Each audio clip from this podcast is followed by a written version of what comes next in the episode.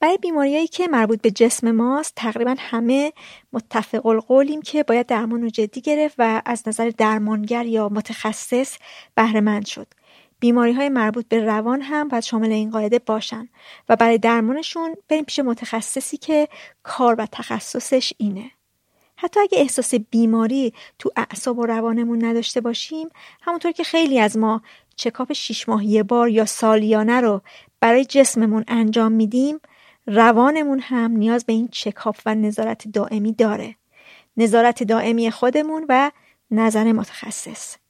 سیمیاروم اسپانسر این قسمت از رادیو مرز کارش همینه. پلتفرمی در زمینه سلامت روان که برای ایرانیان خارج از کشور امکان جلسات آنلاین مشاوره و روان درمانی رو به صورت کاملا تخصصی و به زبان فارسی فراهم می‌کنه.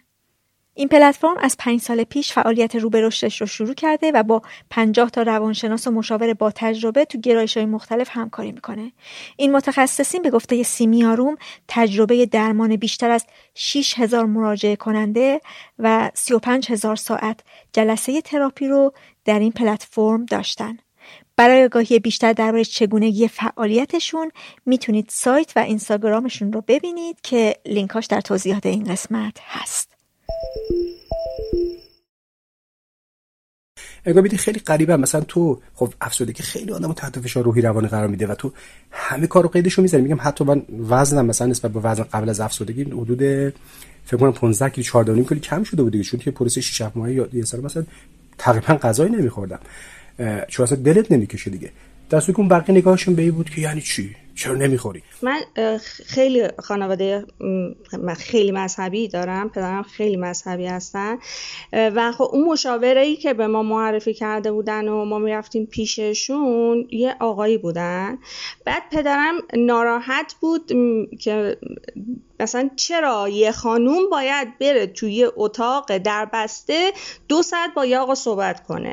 تو اگر مشکلی داری بیا با ما صحبت کن. چرا میری به یه مرد غریبه مثلا صحبت کنی بگی؟ من یادمه یه بار توی جایی بودیم بین دوستامون و اون آقاهه که خوب ما رو نمیشناخت برگشت گفتش که مصطفی هم که علی ویغمتونه دیگه. من از درون داشتم میترکیدم از درد و رنج اون رنج روانیه که یه, وقتایی از رنج جسمیه چقدر بیشتر می‌شد.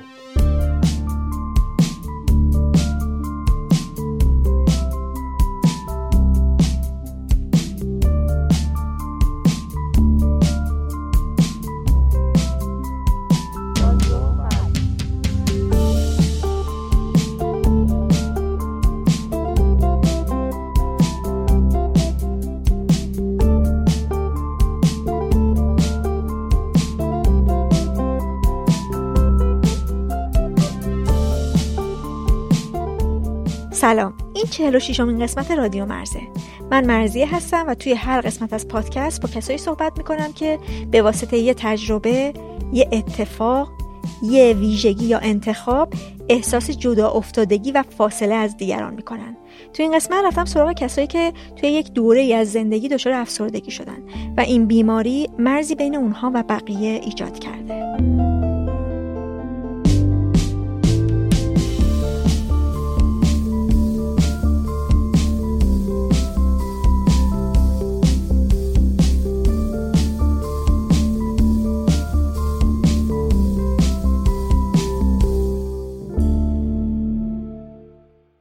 قبل از شروع باید تاکید کنم که این قسمت برای آدم های زیر 13 سال مناسب نیست. از وقتی که این پادکست را افتاد موضوع افسردگی هم تو ذهن من بود که برم سراغش و خیلی هم پیشنهادش می‌کردن ولی نگرانیم همیشه این بودش که چطوری باید رفت سراغ موضوعی به این وسعت که شاخه ها و زیر شاخه های متعددی داره از کجا باید شروع کرد؟ چجوری باید بهش پرداخت که کلیگویی نباشه و این فاصله ای رو که این بیماری به وجود میاره بتونه درست ترسیم کنه؟ چون افسردگی بیشتر از اینکه قابل درک و شناخت باشه ناشناخته است و کجفهمی ها و ناآگاهی های زیادی دربارش وجود داره. و همینا باعث شده که فاصله کسی که این تجربه رو داره با دیگران بیشتر هم بشه. نگاه شاعرانه نگاه استعاری نگاهی که انکار می‌کنه نگاهی که وحشت زده است نسبت به این بیماری یا نگاهی که افسردگی رو اصلا بیماری نمی‌دونه. پای اراده و انگیزه رو میاره وسط. و خیلی چیزای دیگه باعث میشه که این موضوع قابل درک نباشه. افسردگی با خودش اختلالات متعددی رو همراه داره که هر کدوم از این اختلالات مسیر آدم ها رو ممکنه که از هم جدا کنه. اختلال دو قطبی اختلال شخصیت مرزی اختلال استراب بیش فعالی اختلال وسواس و خیلی اختلال های دیگه. غیر از اینها افسردگی بعد از اتفاقات بحرانی هم هست. مثلا مرگ عزیزی اگه اتفاق بیفته یا افسردگی بعد از زایمان که تو دو تا قسمت طوفانی به اسم بچه و بچه دارها یکم بهشون پرداخته شده و جا داره که مستقل هم بریم سراغشون.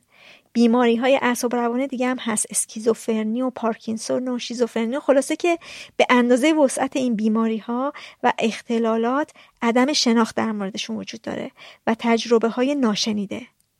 من تصمیم گرفتم که تو این قسمت در مورد خود افسردگی صحبت کنیم و حرف درباره اختلالات ناشی از افسردگی یا اختلالات مربوط به روان و بیماری های اعصاب و روان رو موکول کنیم به قسمت هایی که در آینده منتشر میشه. هدف اینجا اینه که چند تا تجربه بشنویم از آدمایی که افسردگی رو از سر گذراندن یا هنوز درگیرش هستن و براش رفتن پیش روانشناس و روانپزشک. پس هدف از این قسمت نه آموزشه و نه درمان. و چیزایی که این آدم اینجا میگن تجربه خودشونه و نباید برداشت و توصیه پزشکی ازشون بکنیم و تعمیمشون بدیم به آدمای دیگه با شرایط مشابه. برای درمان افسردگی فقط باید نظر متخصص رو شنید و بس. افسردگی می‌تونه به افکار خودکشی هم منجر بشه و عامل اصلی خودکشیه. و بعضی از آدم تو این قسمت در مورد این ماجرا هم حرف می‌زنن.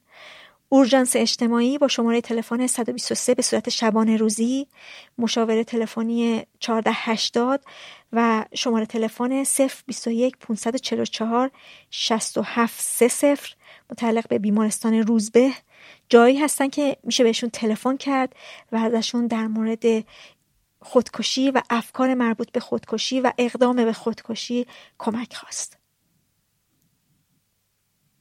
مصطفی دوازده سال پیش فهمید که مبتلا به افسردگیه. من تا جایی که یادمه بچه هم بودم یک غمی رو حس می کردم من خب به عنوان بچه ای که تجربه نداره آگاهی نداره فکر کردم طبیعیه. و اونقدر شدید نبود که بخواد کار منو مختل بکنه زندگی منو مختل کنه. جلوتر که رفتم و یعنی به نوجوانی و جوانیه که رسیدم این اتفاق این تاثیر چشمگیره رو دیگه می‌دیدم. مثلا من وقتی که اواخر مدرسم بود و می‌خواستم برم دانشگاه اون موقع دیگه قشنگ من یک غم بزرگی تو خودم داشتم و تو جلوتر که رفت وقتی رسیدم به دانشگاه دیگه کاملا مختل کرده بود عمل کرده منو. درس نمیخوندم دانشگاه نمی‌رفتم واحد پشت واحد حذف می‌کردم. تا یه سنی اصلا نه خودت متوجهی نه دیگران توجه می‌کنن. بزرگتر که میشی و اون آگاهیه رو پیدا می‌کنی که ای یه چیزی اینجا سر جاش نیست اول سخته حتی خودت به قبولونی به خودت که یه همچین مشکلی داری و اینجوری داره تو رو اذیت می‌کنه. دیگران وقتی اینو میشنون از تو تو شروع ماجرا یه یه چیزی میگن و خب حالا خوب میشی تلقین نکن و گاهی وقتام برچسب درونگرا بودنه می‌خوره بهت و خودت هم چون دوست نداری این برچسب رو برچسب افسردگی رو دوست داری قبول کنی. سر قبول کنی خیلی جا قبول می‌کنی سعی می‌کنی و راهکارهایی که میدن مثلا یکی از راهکارهای ثابت همه اینا که من میشنیدم این بود که به خودت تلقین نکن. این کلمه تلقین یا مثبت فکر کن. اینجوری می‌خواستن که اونو رد بکنن نه از روی بی انصافی صرفا به خاطر اینکه چیزی بگن چون منو دوست داشتن و می‌خواستن که من حالم بهتر باشه. بزرگتر که شدم با چیزایی که تو تلویزیون جاهای دیگه راجع به این ویژگی ها میشنیدم متوجه شدم که نه این جزوی از شخصیت دیگه نیست. این یه مسئله است. این یه چیزیه که همه آدما قرار نیست داشته باشن و این یه مسئله که باید حل بشه. چند سالی طول می‌کشه که برای من چند سالی طول می‌کشه که قبولش کنم و بخوام برم پیش درمانگر. با اینکه اون موقع ها خیلی حال خرابی داشتم. اصلا یک ترس و وحشتی هی تو زندگی من بود. یک غمی همیشه این وسط جاری بود. من اما به درستی این تصمیم رو گرفتم. و واقعا هر بار یاد اون لحظه میافتم که پا شدم رفتم پیش درمانگر به عنوان یه نقطه پر امید همیشه اون تو ذهنم. یه شروع موفق بود برای من اون مراجعه به درمانگر. و الان هم خوشحالم از اینکه رفتم. و ای کاش همیشه اینو دوست دارم بگم که چقدر بهتر بود که من زودتر می‌رفتم. و آدم اگه زودتر مراجعه بکنن همه جوره زندگی یه جوری میشه زندگیشون که این همه درد نکشن. این همه دردی که خودشون می‌تونن نچسبونن این میخا رو به بدن خودشون و برن و این دردها رو بهش برسن. من یادمه که وقتی روز اولی که رفتم پیش درمانگر روانشناس. ایشون من حس کردم که ایشون اون رنج ها و غمی که من دارم و اکسپت نمی‌کنه کاملا. مقداری داره اینو دست کم می‌گیره. من اینجوری فکر می‌کردم. و اون روز که اولین بار رفتم این داشت منو اذیت می‌کرد. ولی من وقتی فهمیدم روان پزشک که من روان درمانگر هم هست دیگه کلا درمان رو با ایشون شروع کردم و چقدر انتخاب خوبی بود. چقدر کمک کرد به من. از مصطفی پرسیدم که نظر خودش و اطرافیانش درباره دارو درمانی چی بوده؟ وقتی که من این تشخیص رو گرفتم از اینکه این مسئله رو دارم حقیقت شو بخواید یه مقدار یه تصور شاعرانه اینا نسبت به افسردگی داشتم. مثلا می‌دونم غم تو ادبیات غم هست نمی‌دونم فیلم غم یعنی این غمه که محترم شمرده می‌شد من مثلا یه مقداری باورتون شاید نشه یه مقداری اوکی بودم. الانم چه باحال این چه برچسب باحالیه. ولی خب بعد مدت کوتاهی فهمیدم که چقدر این سخت برای آدم و این چیزهایی که میشنوی توی جاهای مختلف چیزهای قشنگ و به غم ربط میدن چون یه چیز بیمعنی و پرت و پلاییه. اما اینکه من چطور اینو مطرح کردم اومدم خونه و تا یه مدتی قایمش کردم. به هیچ که نگفتم. وقتی همینجور میگذشت و من خب دارو میخوردم. این دارو که من میخوردم خب من داروی قرار نبود. قبل اون داروی نمیخوردم که. الان دارم یه اتفاقی میفته دارو می‌خورم.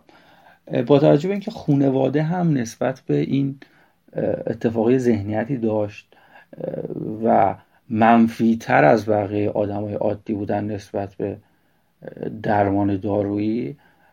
وقتی مامانم فهمید من بهش گفتم اون فهمید اون بهش گفتم و گریه کرد. و قبول نمی کرد گریه می کرد. بعد می‌دیدید می‌دید منو مثلا من قایمکی می‌خواستم این قرصه رو در بیارم از توی قرصا اون ورق قرصا که این آلومینیوم اون پلاستیک خشخش نکنه که این بفهمه. و همین باعث می‌شد که مثلا حال من تو اون موقع تو اون لحظه بد بشه. راجب آدمای دیگه بقیه خانواده هم همینجوری متوجه شدن. یعنی من توی مرحله نمی‌گفتم. توی مرحله دیگه تقریبا فهمیده بودم من اومدم اعلام عمومی کردم. و همه همه بدون استثنا رد کردن قبول نکردن نپذیرفتن از من. و گفتم یعنی من یه جورایی انگار که فکر کردم من دنبال بهانه ام که یه سری مسئولیت ها رو از گردن خودم باز کنم. واقعا اینجوری فکر می‌کردن. و گاهی خشمگین می‌شدن تو ارتباط با من و میگم چون احتمالا فکر می‌کردن که من دارم یه بیمسئولیتی می‌کنم. درباره دوستام اونا هم خیلی اکسپت نکردن قضیه رو. شاید یکی دو تاشون یه مقداری بیشتر متوجه شدن که خب این آدم حداقل به این اشاره کردن که این آدم الان غم داره این آدم الان حالش خوب نیست. این تو خانواده اتفاق نمیافتاد. بین مثلا دو سه تا دوست صمیمی می اتفاق میافتاد. اونا هم گل و بلبل نبودن ها. ولی حداقل اینکه من الان حالم بده. من الان خیلی غمگینم. من الان یه جوری هم که اگه بهم به مثلا پیام بدی من فردا صبحم شاید نگاش نکنم. به خاطر اینکه نگران به خاطر اینکه حوصله ندارم. غمگینم. نمی‌خوام با کسی ارتباط داشته باشم. این از طرف دوستام اتفاق میافتاد. ولی خب اونا عکس عملشون بهتر بود. نسبت به خانواده هنوزم که هنوزه وقتی مثلا داداش من راجب قرص خوردن و دارو مصرف کردن نه فقط داروهای روان پزشکی هر دارویی یا اون آره دو تا داداش من همزمان تا حرف دارو خوردن میاد سریع مثلا غیر مستقیم به من میگن که آدم نباید خوش رو بسخوره دست دکتر آدم نباید هی قرص بخوره قرص بده قرار نیست آدم که هی قرص بخوره. یعنی می‌خوام بگم با این رفتارها الان هم که الانه اینها نپذیرفتن و فقط فکر می‌کنم از تو این مقابله دیگه خب این همه سال گذشته و کاری ندارن. ولی فکر می‌کنم تو ذهنشون همچنان نپذیرفتن مصطفی گفتش که اطرافیان نظر مساعدی نسبت به خوردن داروی اعصاب و روان نداشتن. پرسیدم آیا تو کارهای روزمره موقعیتی بود که به دارو خوردن نسبتش بدن؟ این افت تحصیلیه رو مستقیم میچسبوندم به دارو. می‌گفتن که تو داری دارو می‌خوری مغز معتاد داری میشی به دارو و خب معلومه درسم نمی‌تونی بخونی. دشمن درس خوندن می‌دونستم ولی هنوزم که هنوزه نمی‌دونن که من وقتی شرایطم بهتر شد به خاطر دارو بود. من اگه اون موقع که مثلا شاگرد اول بودم من موقعی که توی دوم دبیرستان همیشه معدلم بالا بود 19 19 و اینا. وقتی که دیگه اون شدید شده بود من درسی یا مثلا یه درس ریاضی سه گرفتم. خب مثلا یه درس دیگر رو ده و نیم اونم مثلا معلمه نمره داده بود. اینجوری اتفاق میافتاد و اینا فکر می‌کردن که دارو مساویه این اتفاقی بده. مشکلات تحصیلیه. ولی من الان میگم که دارو باعث میشه که شما من افسرده برگردم. برگردم این پیچ و مهرام تنظیم بشه. مثل یه ماشینی که مسئله داره اینو دستی بکشن جای خرابش رو بخوان تعمیر کنن. و این بدتر باعث میشه که اون آدم موفق بشه. آدم افسرده وقتی دارو بخوره یا حالا چه دارو بخوره یا بره مراجعه کنه به روانشناس. من, من اینو کاری ندارم. چون اصلا نمی‌دونم چیه. بهتره بگم که آدم افسرده وقتی به متخصص مراجعه می‌کنه اون لحظه ای که وارد اتاق متخصص میشه اون دقیقا اون لحظه ایه که داره برمیگرده برمیگرده اون اصلاح تو می‌تونی دوباره رنج هایی که میکشیدی و بذاری کنار کم بشه و مثال سادهش اینه که من اگه اون موقع که ریاضی رو سه شدم اون موقع مثلا اگه درمان رو می‌گرفتم مطمئنم من ریاضی رو سه نمی شدم یا اون یکی درس رو با ده ده و نیم مثلا قبول نمی شدم مدر... آیا افسردگی تأثیری روی شغل و درآمدش هم داشته؟ از نظر شغلی من رو کاملا از جاده انداخت بیرون از جاده درآمد از جاده اینکه شما توی جوانی تا مثلا سی سال شما کار می‌کنی باید بری مثلا کسب تجربه کنی سابقه کار اینا. من همه اینا رو از دست دادم. و اون موقع فکر کنید شما یه آدمیه هی داره منزوی میشه چون بقیه نمی‌تونن درکش کنن. بعد این آدم منزوی میشه و ناراحتیش رو کسی قبول نمی‌کنه و وقتی اینا با هم رخ میده خود آدمه اینور اصلا حال کار کردن نداره. حال نداره کلمهش رو می‌خوام اینجوری بگم که یه انتخاب نیست اصلا انتخاب کرده که حال نداشته باشه انتخاب کرده که اینجوری بشه نشه. این حال نداشتنه باعث میشه که شما درس نخونی چیزایی مهمی که از نظر جامعه برای یه آدمی تو اون سن مهمه دیگه کاری باش نشته باشی دیگه برات مهم نباشه.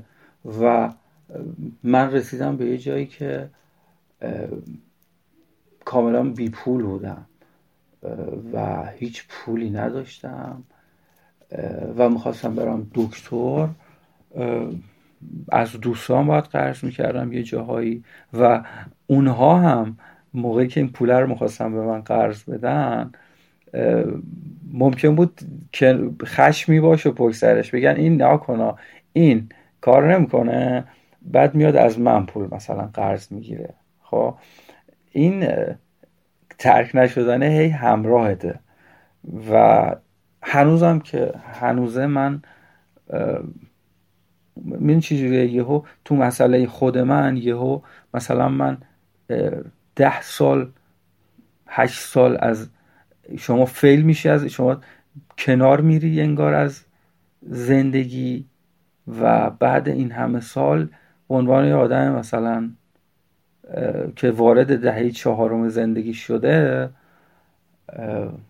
علاوه مالی اینا هیچی نداری هیچی من ندارم. به خاطر همین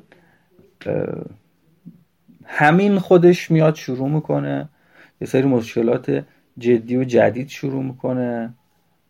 پول دیگه تو می‌خوای بری دکتر با پول داشته باشی اما هرچی و با این فیدبک هایی که از دوستات می‌گیری از اطرافیانت می‌گیری مثلا می‌دونی چیه؟ اینا میگن من به فکرتم دیگه.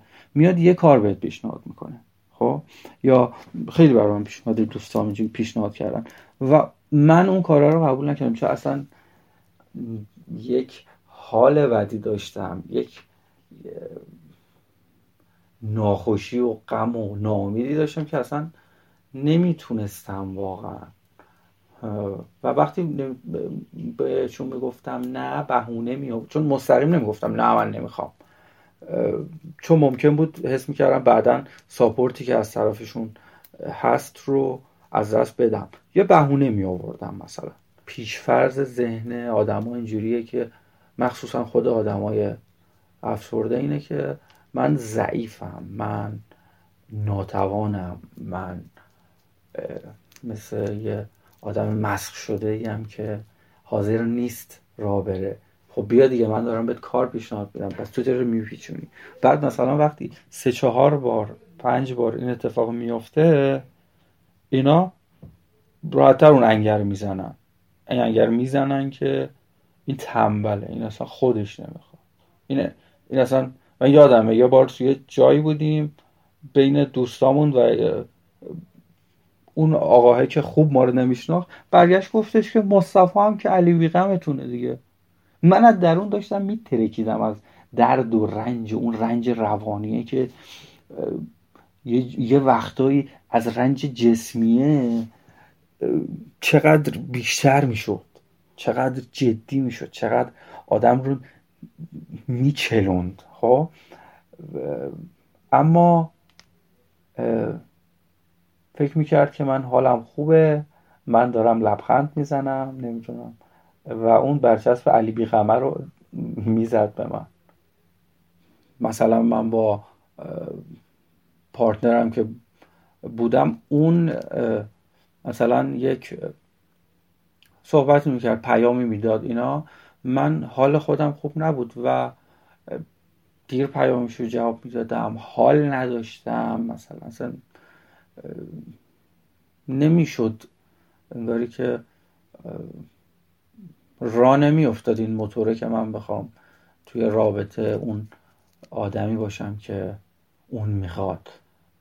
به عنوان رابطه معمولی که بینش آدما خب یه سلام میدن طرف مقابل میگه سلام. تو یه کاری می‌کنی تو رابطه طرف مقابلت هم خیلی نرمال دیگه. اونم میاد باهات یه گفتگویی اتفاق میفته ولی این گفتگو به خاطر اینکه من حال نداشتم از بین می‌رفت و این باعث می‌شد که اون آدم فکر کنه که من دارم این کارا رو می‌کنم که مثلا اونو عمدن ناراحت کنم یا حتی بدترین حالتش که من دارم با این کارا می‌خوام بهش بگم که من تو رو نمی‌خوام تو دیگه خودت لطفا برو با این کاری که من می‌کنم خود لطفا برو در حالی که مثلا حتی اون حرفایی که میگم کسی درک نمی‌کرد اون آدم هم دوباره درک نمی‌کنه. برای من اینجوری بود اون آدم دوباره درک نکرد و عملا دیگه من با صمیمیترین آدم زندگیم دیگه اون ارتباط اون ارتباطه که می‌تونست تو این مشکلات به من یه ساپورت روانی خیلی جدی بده از دست می‌دادم. و وقتی که بقیه حرفای ایدالیستی می‌زدن غریبه ترها درد و رنجش کمتر بود. ولی وقتی تو توقع داشتی از این آدم به عنوان یکی از نزدیکانت خانوادت که تو رو بفهمن و وقتی این اتفاق نمیافتاد تو ازشون بدت می اومد و این بد اومدنه باعث میشه که باعث می‌شد که ارتباطت کم و کمتر بشه تبدیل بشی به یه آدم کاملا منزوی. ولی جالب اینه که موقعی که من با دوستانم همین مشکلات رو داشتم دعوا می‌کردم باهاشون بگو مگوهای خیلی شدید می‌کردم اینا مثلا اگه تو جمعی که رفتیم بیرون. دیگه وقتی من چند بار می‌گفتم نمیام یا می‌رفتم به خاطر حال بعد خودم تو خودم با اونا بحث می‌کردم بحث می‌کردم دعوا می‌کردم. اونا به مرور من رو از اون دایره میذاشتن کنار از اون دایره دوستیه. که اتفاقا چیزی که من می‌خوام بگم اینه که آدم تو اون موقع ها نمی‌خواد با کسی ارتباط بگیره. اما نه معنیش نیست که من هیچ وقت نمی‌خوام. معنیش اینه که مثلا تو این چهار بار رو گفتی من نمیام دفعه پنجمو بگی احتمالا من میام. و چه بسا من خودم می‌خوام بیام. و چقدر ساپورت جدی خوبیه اون بین جمع دوستان بودن و تمرکز تو میاد روی سری از اون فضای تاریک وهمالود غم غم طور آره. میاد جابجا جا میشه و می‌بینی که مثلا تفریح هم هست میشه مثلا با اینکه کمتر اون لذت رو حس می‌کنی می‌بینی هست. واقعا برای آدم تو اون مرحله این حدش خیلی خوبه خیلی کمک می‌کنه. مصطفی می‌تونست با شرایطی که داره معاف از سربازی بشه ولی خانوادهش کاملا مخالف بودن و می‌گفتن که باید سربازی رو بره. اون موقع خیلی این اجبارات طرف اونا بود. به هیچ وجه قبول اصلا من یه لحظه اصلا می‌خواستم حرفش رو بزنم. خانواده به هیچ وجه اصلا امکان نداشت قبول بکنن. آخه یه چیزی هست که کسایی که برای مسائل اعصاب و اینا اعصاب روان معاف میشن میگن اینا دیوونن دیگه. این آدم دیوونه است دیگه. اینا کن کارت بهش میگن کارت قرمز. خب این نمی‌دونم شاید قبلا رنگ کارتشون این شکلی بوده. این برچسبه بود و خانواده من از اینکه من این برچسبه رو بخورم یه واهمه عجیبی داشت. و می‌گفتن نه تو نباید این کار بکنی. و من نه. من رفتم توی سربازی و اتفاقا خیلی این جمله یادم روز اولی که ما رفتیم سربازی اون فرمانده ما که گفت هر کی مشکلی داره بگه. من گفتم افسردگی. اون سربازی که اسمار نوشت داد برد داد به آقا فرمانده این آقا منو صدا کرد. و گفتم من شرایطم اینجوریه. و اتفاقا کمک کرد به من و خیلی جاها یه باری که رو دوش من بود و بر می داشت. اما همه آدمای اونجا شبیه هم نبودن. خیلی هاشون براشون مهم نبود. خیلی هاشون اصلا قبول نداشتن. شما فکر کنید مثلا دارو می‌خوره آدم اون شیش دنگی کامل رو نداره و کل اون کل حالا نه. بخش جدی اون سیستم داره فکر می‌کنه که شما می‌خوای دقل بازی بکنی شما می‌خوای از زیر کارت دری و خیلی کم پیش میاد که یه نفر واقعا بفهمه که اینجوریه. حالا این نفهمیدنت دیگه فقط ناراحتی نمیاره اینجا که توی مثلا پادگان. اینجا مشکلی که ایجاد می‌کنه اینه که دیگه شما یه سری کارهای عملی مجبوری باید انجام بده شما مثلا باید بری فلانجا مثلا پست بدی. باید بری اونجا. باید این موقع صبح بیدار شی. باید سه و, سه و صبح چهار بیدار بشی. یعنی این دیگه دست تو نیست که. و وقتی بیدار وقتی این وظایف انجام ندی تنبیه میشی. خب؟ و این تنبیه شدنه بالا به طرق مختلف. و بدتر دیگه خود من یادمه به یه جایی رسیده بودم که برای اینکه اون فرمانده بفهمه وقتی باش صحبت کردم به گریه افتادم که این مشکل من. و یادم وقتی این منو برد پیش فرمانده اونجا اون اصلا فکر می‌کرد خب مثلا این الان میاد میگه که نه این اینجوری نیست که این مشکلی نداره که پسر خوبیه بابا. این تیپی حرف زدن فکر می‌کردن حل می‌کنه قضیه رو. و وقتی که من اینجور رفتارا رو اونجا می‌دیدم ناامید می‌شدم از اینکه بخوام کمکم کنم. اینش خیلی آزار دهنده بود که بکنید من مثلا اگه شهر مشهد مثلا اون اطراف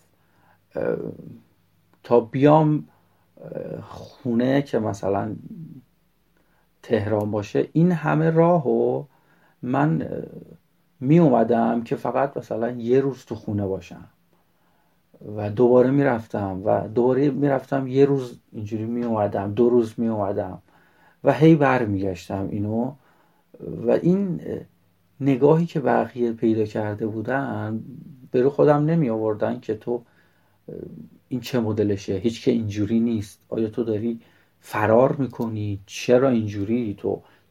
قرار نیستش مثلا دو هفته یه بار بیای اینجا یا بیای بعد مثلا فرتی زری برگرد ها مشخصه این یه مرخصی سربازی طور نیست. و این باعث می شد که من بیشتر خجالت بکشم بیشتر احساس شرم بکنم بیشتر احساس تنهایی بکنم و بخوام قایمش کنم نشونش ندم به کسی.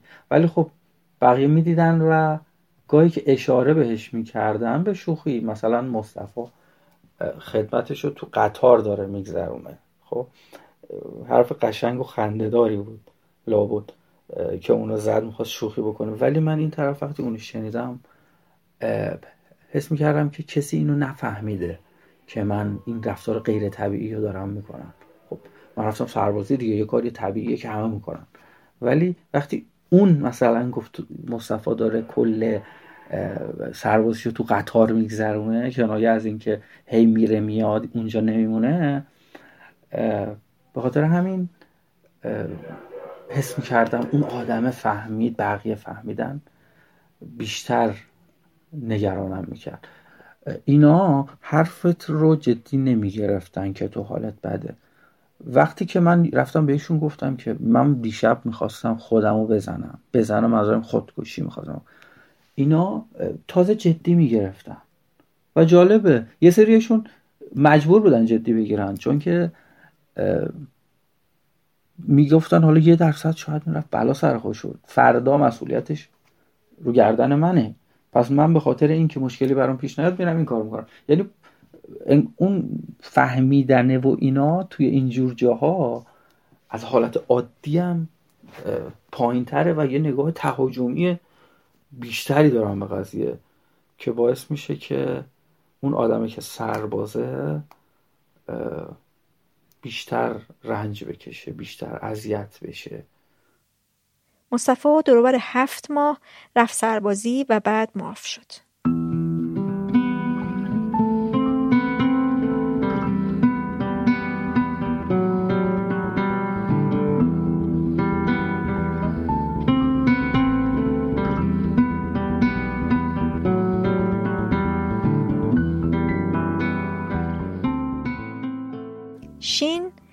18 19 سال از شروع افسردگیش میگذره. حدود 18 19 سال پیش بود. من اون زمان 19 سالم بود و کنکورم رو داده بودم منتظر نتایج کنکور بودم. خیلی شبا خیلی اذیت می شدم و شبا اصلا نمی‌تونستم بخوابم. مثلا طوری می‌شد که مامانم مجبور می‌شد بیاد پیش من بخوابه. بعد اصلا خوابم هم نمی برد و استراب خیلی شدید می گرفتم مثلا مثل اسفند روی آتیش همینطوری بالا پایین می‌رفتم. بعد عرق سرد می‌کردم. اصلا یه یه وضعی بود که مثلا دیگه بعد از یه چند وقتی پدر مادرم دیدم که خب نمیشه این اینو باید ببریم دکتر. اولش پیش روان پزشک بردن. رفتیم اون زمان. خب یه سری داروهایی دادن. خب بیشتر من همش خواب بودم. یعنی بیشتر خواب آور بود. ولی بعدش یکی از آشنایان یه مشاوره ای رو معرفی کردن. پدر مادر من بردن پیش اون مشاوره. حدود دو سال من هم تحت مشاور درمانی بودم هم دارو درمانی یعنی هر جفتش رو داشتم. بعد از دو سال دیگه مثلا کاملا خوب شدم و دیگه مثلا اوایل هفته یه جلسه من می‌رفتم پیش مشاور. بعد همینطوری هی کمتر شد و کمتر شد. دیگه مثلا اواخر سال دوم دیگه مثلا هر موقع مشکلی پیش می اومد مسئله بود می‌رفتم پیششون. دیگه بعدش هم که دیگه کلا مشکلات برطرف شد. نه دارو میخوردم نه جلسه مشابه. مثلا شاید سالی یکی دو بار می‌شد مثلا من برم. و همه چیز خوب بود تا زمانی که 26 سالم شد. توی 26 سالگی متاسفانه مادرم از دست دادن. بعد از اون اتفاق دیگه به صورت مداوم افسردگی با من هست. حالا یه دورایی هستش یه خدا عد می‌کنه یه دورایی هستش مثلا پایینه. ولی از اون زمان به بعد تقریبا 70 80 درصد اوقات من دارو مصرف کردم. الانم چهار پنج سالی هستش که به صورت مداوم دارم دارو مصرف می‌کنم. از چین پرسیدم اوضاعش تو افسردگی چطوری بود؟ فقط دوست داشتم که صبح تا شب شب تا صبح بخوابم که مثلا این ذهن من کار نکنه. این مثلا قمه هی مرور نشه توی ذهنم. و همون دورم به توصیه دکتر یه تقریبا یک ماهی من سر کارم نرفتم و همینطور فقط قرص میخوردم میخوابیدم. و این خیلی مثلا بهم کمک کرد که حالا اون دوره رو پشت سر بذارم. ولی بعد از اون دیگه علائم افسردگی داشتم همیشه. یعنی مثلا یه دوره هایی حالم خوب بود نرمال بودم خیلی مثلا البته با کمک قرص و دارو. ولی تو این چندین ساله اینطوری بوده که من یه دوره یه سری دارو مثلا مصرف می‌کردم. حالم خوب بوده ولی مثلا بعد از 5 6 ماه انگار دیگه این دارو دیگه اثر نداشت. دوباره مثلا عود می‌کرد این علائم من مثلا حس ناامیدی کامل اینکه مثلا دیگه انگار مثلا زندگیم به انتها یعنی مثلا بنبست دیگه دیگه هیچ امیدی ندارم. اصلا فقط دوست دارم که عمرم تموم بشه. انقدر که مثلا همه چیز برام دردناک میشه. خب ببین من اصلا افسردگیم یه جورایی ژنتیکیه. من وقتی پدرم و یادم میاد داروهای اعصاب مصرف می‌کنه. یعنی خب خانواده با معقوله افسردگی آشنایی پس داشتن. ولی با معقوله مشاوره مشکل داشتن. فکر می‌کردن که خب همین باید مثلا با دارو این موضوع برطرف بشه و مشکلی که داشتن بیشتر پدرم این مشکل رو داشت. من خیلی خانواده خیلی مذهبی دارم پدرم خیلی مذهبی هستن. و خب اون مشاوره ای که به ما معرفی کرده بودن و ما می‌رفتیم پیششون یه آقایی بودن. بعد پدرم ناراحت بود که مثلا چرا یه خانوم باید بره توی اتاق در بسته دو ساعت با یه آقا صحبت کنه؟ تو اگر مشکلی داری بیا با ما صحبت کن. چرا میری به یه مرد غریبه مثلا صحبت کنی بگی؟ خب اینا رو داشتم. که مثلا مبارزه کردم تا تونستم اون مشاوره رو ادامه بدم. چون خیلی بهم حس خوب می‌داد. مثلا هر جلسه ای که می‌رفتم اصلا اتاق مشاوره که میمدم بیرون احساس سبکی می‌کردم. تا چند روز مثلا این حس سبکی بود تا اینکه مثلا دوباره حالم مثلا دوباره سنگین می‌شد تا هفته دیگه مثلا نوبتش بشه که بخوام برم. به اون حس خوبه من مثلا مبارزه کردم که نه من می‌خوام برم. ولی خیلی با مخالفت مخالفت های پدرم مواجه شدم دعوای زیادی داشتیم. ولی برای مثلا مراجعه به روان پزشک و اینا نه اصلا خود پدرم مثلا روان پزشک می‌رفت خودش مراجعه می‌کرد به خاطر افسردگی که داشت. و من رو هم مثلا وقتی دیدن اینجوری هستم بردن پیش همون روان پزشکه که حالا دارویی هم که اون بند خدا اون روان پزشک داد اصلا خوب نبود و بعدش هم روان پزشک هم عوض کردم. با روان پزشک مشکلی نداشتن ولی چرا؟ با مشاور خیلی مشکل داشتن. یه مسئله اینه که ببین اون زمان نسبت به الان خیلی مشاور ارزون تر بود الان خیلی واقعا گرونه. هر کسی نمی‌تونه اصلا اون حجمی رو که من می‌رفتم مشاوره بخواد بره. ولی این موضوع هم بود که می‌گفت داشت پدرم که بابا اینا مثلا کیسه دوختن واسه تو که تو مثلا میری هی میشینی دو ساعت حرف چی می‌زنی؟ اینا می‌خوان جیب تو رو خالی کنن. این بحثم داشتش پدرم. پرسیدم که اطرافیان چه برخوردی داشتن با افسردگیش؟ مثلا مادرم دوست نداشت که مثلا دیگران بدونن که مثلا حالا من همچی مشکلی دارم.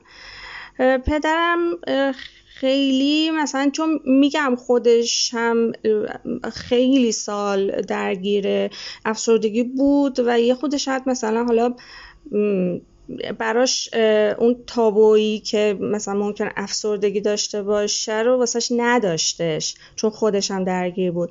ولی مادرم چرا خیلی مثلا چون منم تک دختر بودم و مادرم خیلی مثلا به هر حال دوست داشتش که یه دختر مثلا حالا در نظر بقیه مثلا نرمال باشه دیگه مشکلی نداشته باشه که به قولی مثلا حالا چه می‌دونم خواستگار داشته باشه. می‌دونید چی میگم؟ اینکه حالا اینجوری اصلا به زبون اصلا نمی آوردن ولی شاید من یه همچین حسایی می‌گرفتم که نمونه رو دستمون. تقریبا 85 90 درصد آدمای اطراف درکی ندارن از این موضوع از این که مثلا تو وقتی به سبب اون افسردگیه الان انرژی هیچ کاری نداری الان مثلا واسه زندگی به انتها رسیده این یعنی چی؟ و همش می‌خوان مثلا بهت ادوایس و نصیحتت کنن که نه تو نباید خودتو مثلا اصلا گتا بندازی بلند شو مثلا چه می‌دونم این کارو بکن برو بیرون تو خونه نمون. در صورتی که هرچی هم بهشون بگی که بابا اصلا انگار دست خودم نیست. انگار مثلا با وزنه های 100 کیلویی دست و پای من اینطوری چفت شده به زمین. نمی، نمیشه. اصلا شما اصلا انگار این مغز آدم فرمان نمیده که تو پشی مثلا یه کاری بکنی. الان خیلی مثلا باز بهتر می‌تونم افکارم رو کنترل کنم. شاید مثلا در حد چند ساعت این حالت باشه ولی بعدش دیگه می‌تونم مثلا حالا پشم یه فعالیتی بکنم که از اون حالت در بیام. ولی وقتی که خب بچه تر بودم و تجربه هم کمتر بود نمی‌شد. من مثلا می‌دید که هفته ها من همینجوری این افسردگی بر من غلبه می‌کرد و هیچ کاری نمی‌تونستم بکنم و اینو اصلا اطرافیانم درک نمی‌کردن. بعد مثلا پیش خودم می‌گفتم اونایی که خب سنشون بالاتره اوکی آدم میگه که مثلا حالا براشون سخته یه همچی چیزی رو باور کردن. ولی دوستای همسن و سالم هم خیلی موقع می‌شد که قشنگ به هم می‌گفتن من نمی‌فهمم یعنی چی که میگی که من نمی‌تونم پشم الان مثلا برم هموم. یعنی چی؟ این برام خیلی دردناک بود. یعنی هنوزم همینه. مثلا اینکه کسی به هم اینطوری نصیحت کنی که پشو خب خودتو مثلا چیز نکن ننداز اتکوتا ننداز. این که نمی‌تونن اینو درک ندارن که وقتی که آدم این افکار رو داره وقتی مثلا این افسردگی چیره میشه بر افکار واقعا دیگه دست خود آدم نیست. یعنی آدم انگار دیگه برده اون حس و افکار میشه. خیلی احساس می‌کردم که خیلی موقع ها دیگه مثلا بعضی ممکن خیلی دیگه تمایل نداشته باشن که من بشینم باشون درد دل کنم. و همین فکر می‌کنم باعث شد که به صورت ناخداگاه یواش یواش من به سمتی برم که الان چندین سال هستش که خیلی اصلا دیگه نمی‌تونم با دیگران درد و دل کنم. چون احساس می‌کنم وقتی این اینطوری باشه خب حقم دارن اطرافیان چقدر هی بشینن ناله های منو بشنون. و این خیلی بیشتر منو مثلا باعث شده که حس تنهاییم بیشتر بشه. شین میگه که افسردگی و عوارض داروها باعث شده که خیلی وقتا در لحظه دچار فراموشی بشه یا تمرکز نداشته باشه و این به کارش لطمه زیادی زده. یه موقع هایی می‌شد مثلا توی جلسه یا مثلا تو مصاحبه جایی مثلا دارم صحبت می‌کنم توی یک آن ذهنم کلا سفید می‌شد. اصلا دیگه نمی‌دونستم که موضوع چی بود نم... وسط جمله ها دیگه اصلا نمی‌دونستم الان سوالی که ازم پرسیده بودن چی بود؟ چی داشتم؟ من می‌گفتم. یا اصلا موضوعی که داشتم صحبت می‌کردم در موردش چی بود؟ توی یک آن یهو مثلا ذهن من سفید می‌شد و دیگه نمی‌تونستم صحبت کنم. و وقتی این اتفاق افتاد خب اخراج شدم از کارم. و بعدش هم چندین بار خب مصاحبه های دیگه رفتم. ولی وقتی تو مصاحبه همچین مشکلی برات پیش میاد خب قبولت نمی‌کنن. و من الان چون حدود نه سالم هستش که مستقل زندگی می‌کنم و خب باید خودم منش کنم هزینه ها رو این حرفا رو. بعد از یه مدت دیدم که خب نه من نمی‌تونم اصلا یه کار مرتبط با رشتم پیدا کنم. و مثلا کارهای مختلف کردم و مشروع شدم. الان رانندگی اسنپ می‌کنم. مثلا وقتی فکر می‌کنم که موقعیتم کجا بود و مثلا الان کجا و با چه سختی دارم مثلا زندگیمو میگذرونم یه خود ناراحت میشم و سیستم رو خیلی مقصر این موضوع می‌دونم که چرا شرایطی رو مثلا فراهم نمی‌کنه که مثلا واسه کسایی که حالا نه صرفا واسه کسایی که افسردگی دارن و اصلا چه می‌دونم کسی که نابیناه یا هر مشکلی حالا چه روانی چه جسمی اینا هم حق زندگی به هر حال دارن دیگه. باید بتونن راحت زندگی کنن. ولی این اتفاق خب نیفتاده. یه خود بعضی وقتا که دیگه فشار زندگی خیلی زیاد میشه این حس بهم دست میده. ولی در کل نه. از اینی که مثلا چه می‌دونم مسافر کشی می‌کنم. این که مثلا بگم که برام آره یا مثلا واسم چه می‌دونم پایین بیاره شخصیت منو یا همچین تفکراتی؟ نه ندارم. ولی خب, خب خیلی سخت در کار اسنپ. برای من و با توجه به توانایی فیزیکی من مثلا خیلی سخته. خیلی اذیت میشم از لحاظ جسمی و حقوقش هم خب خیلی کمتر از اون چیزیه که به عنوان یه مهندس کامپیوتر می‌تونستم در بیارم. خب اینا همشون هی به فشارهای من بیشتر می‌کنه دیگه. از این لحاظ خب ناراحت میشم.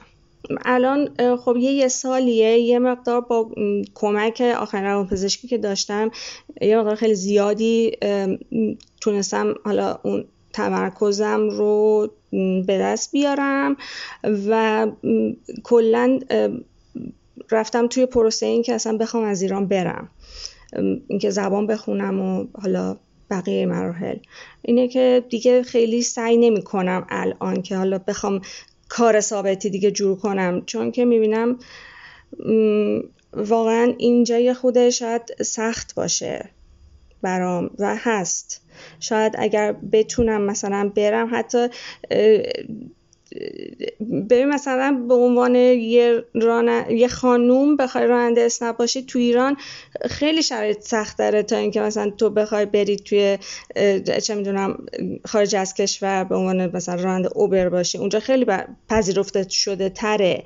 اینجا خب نه اینجا اینجوری نیست. من حتی اونجا اگر برم گارسونم بشم هم می‌تونم راحت زند... راحت تر از اینجا زندگی کنم. همین که اون دیدی که جامعه نسبت به هم الان داره رو اونجا نداره.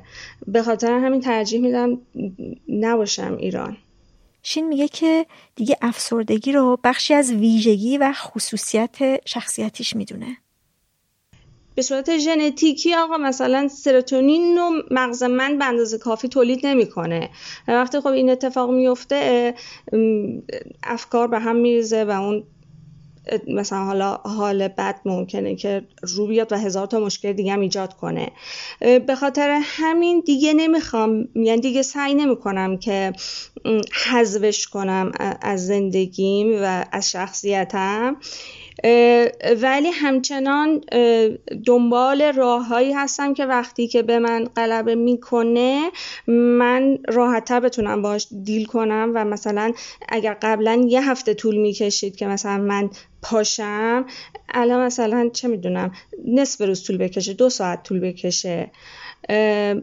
یا مثلا اگر یه خود درجهش اصلا پایینه بتونم افکارم رو کنترل کنم و بگم که الان این فکرهایی که تو داری می‌کنی به خاطر اینه اینه اینه.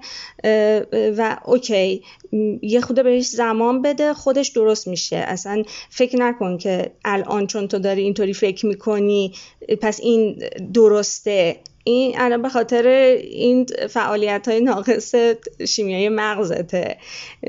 می‌دونی مثلا با این مکالمه های درونی یا با حالا راهکارهایی که توی این همه سال یاد گرفتم سعی می‌کنم که بتونیم ما همدیگه راحت تر کنار هم زندگی کنیم.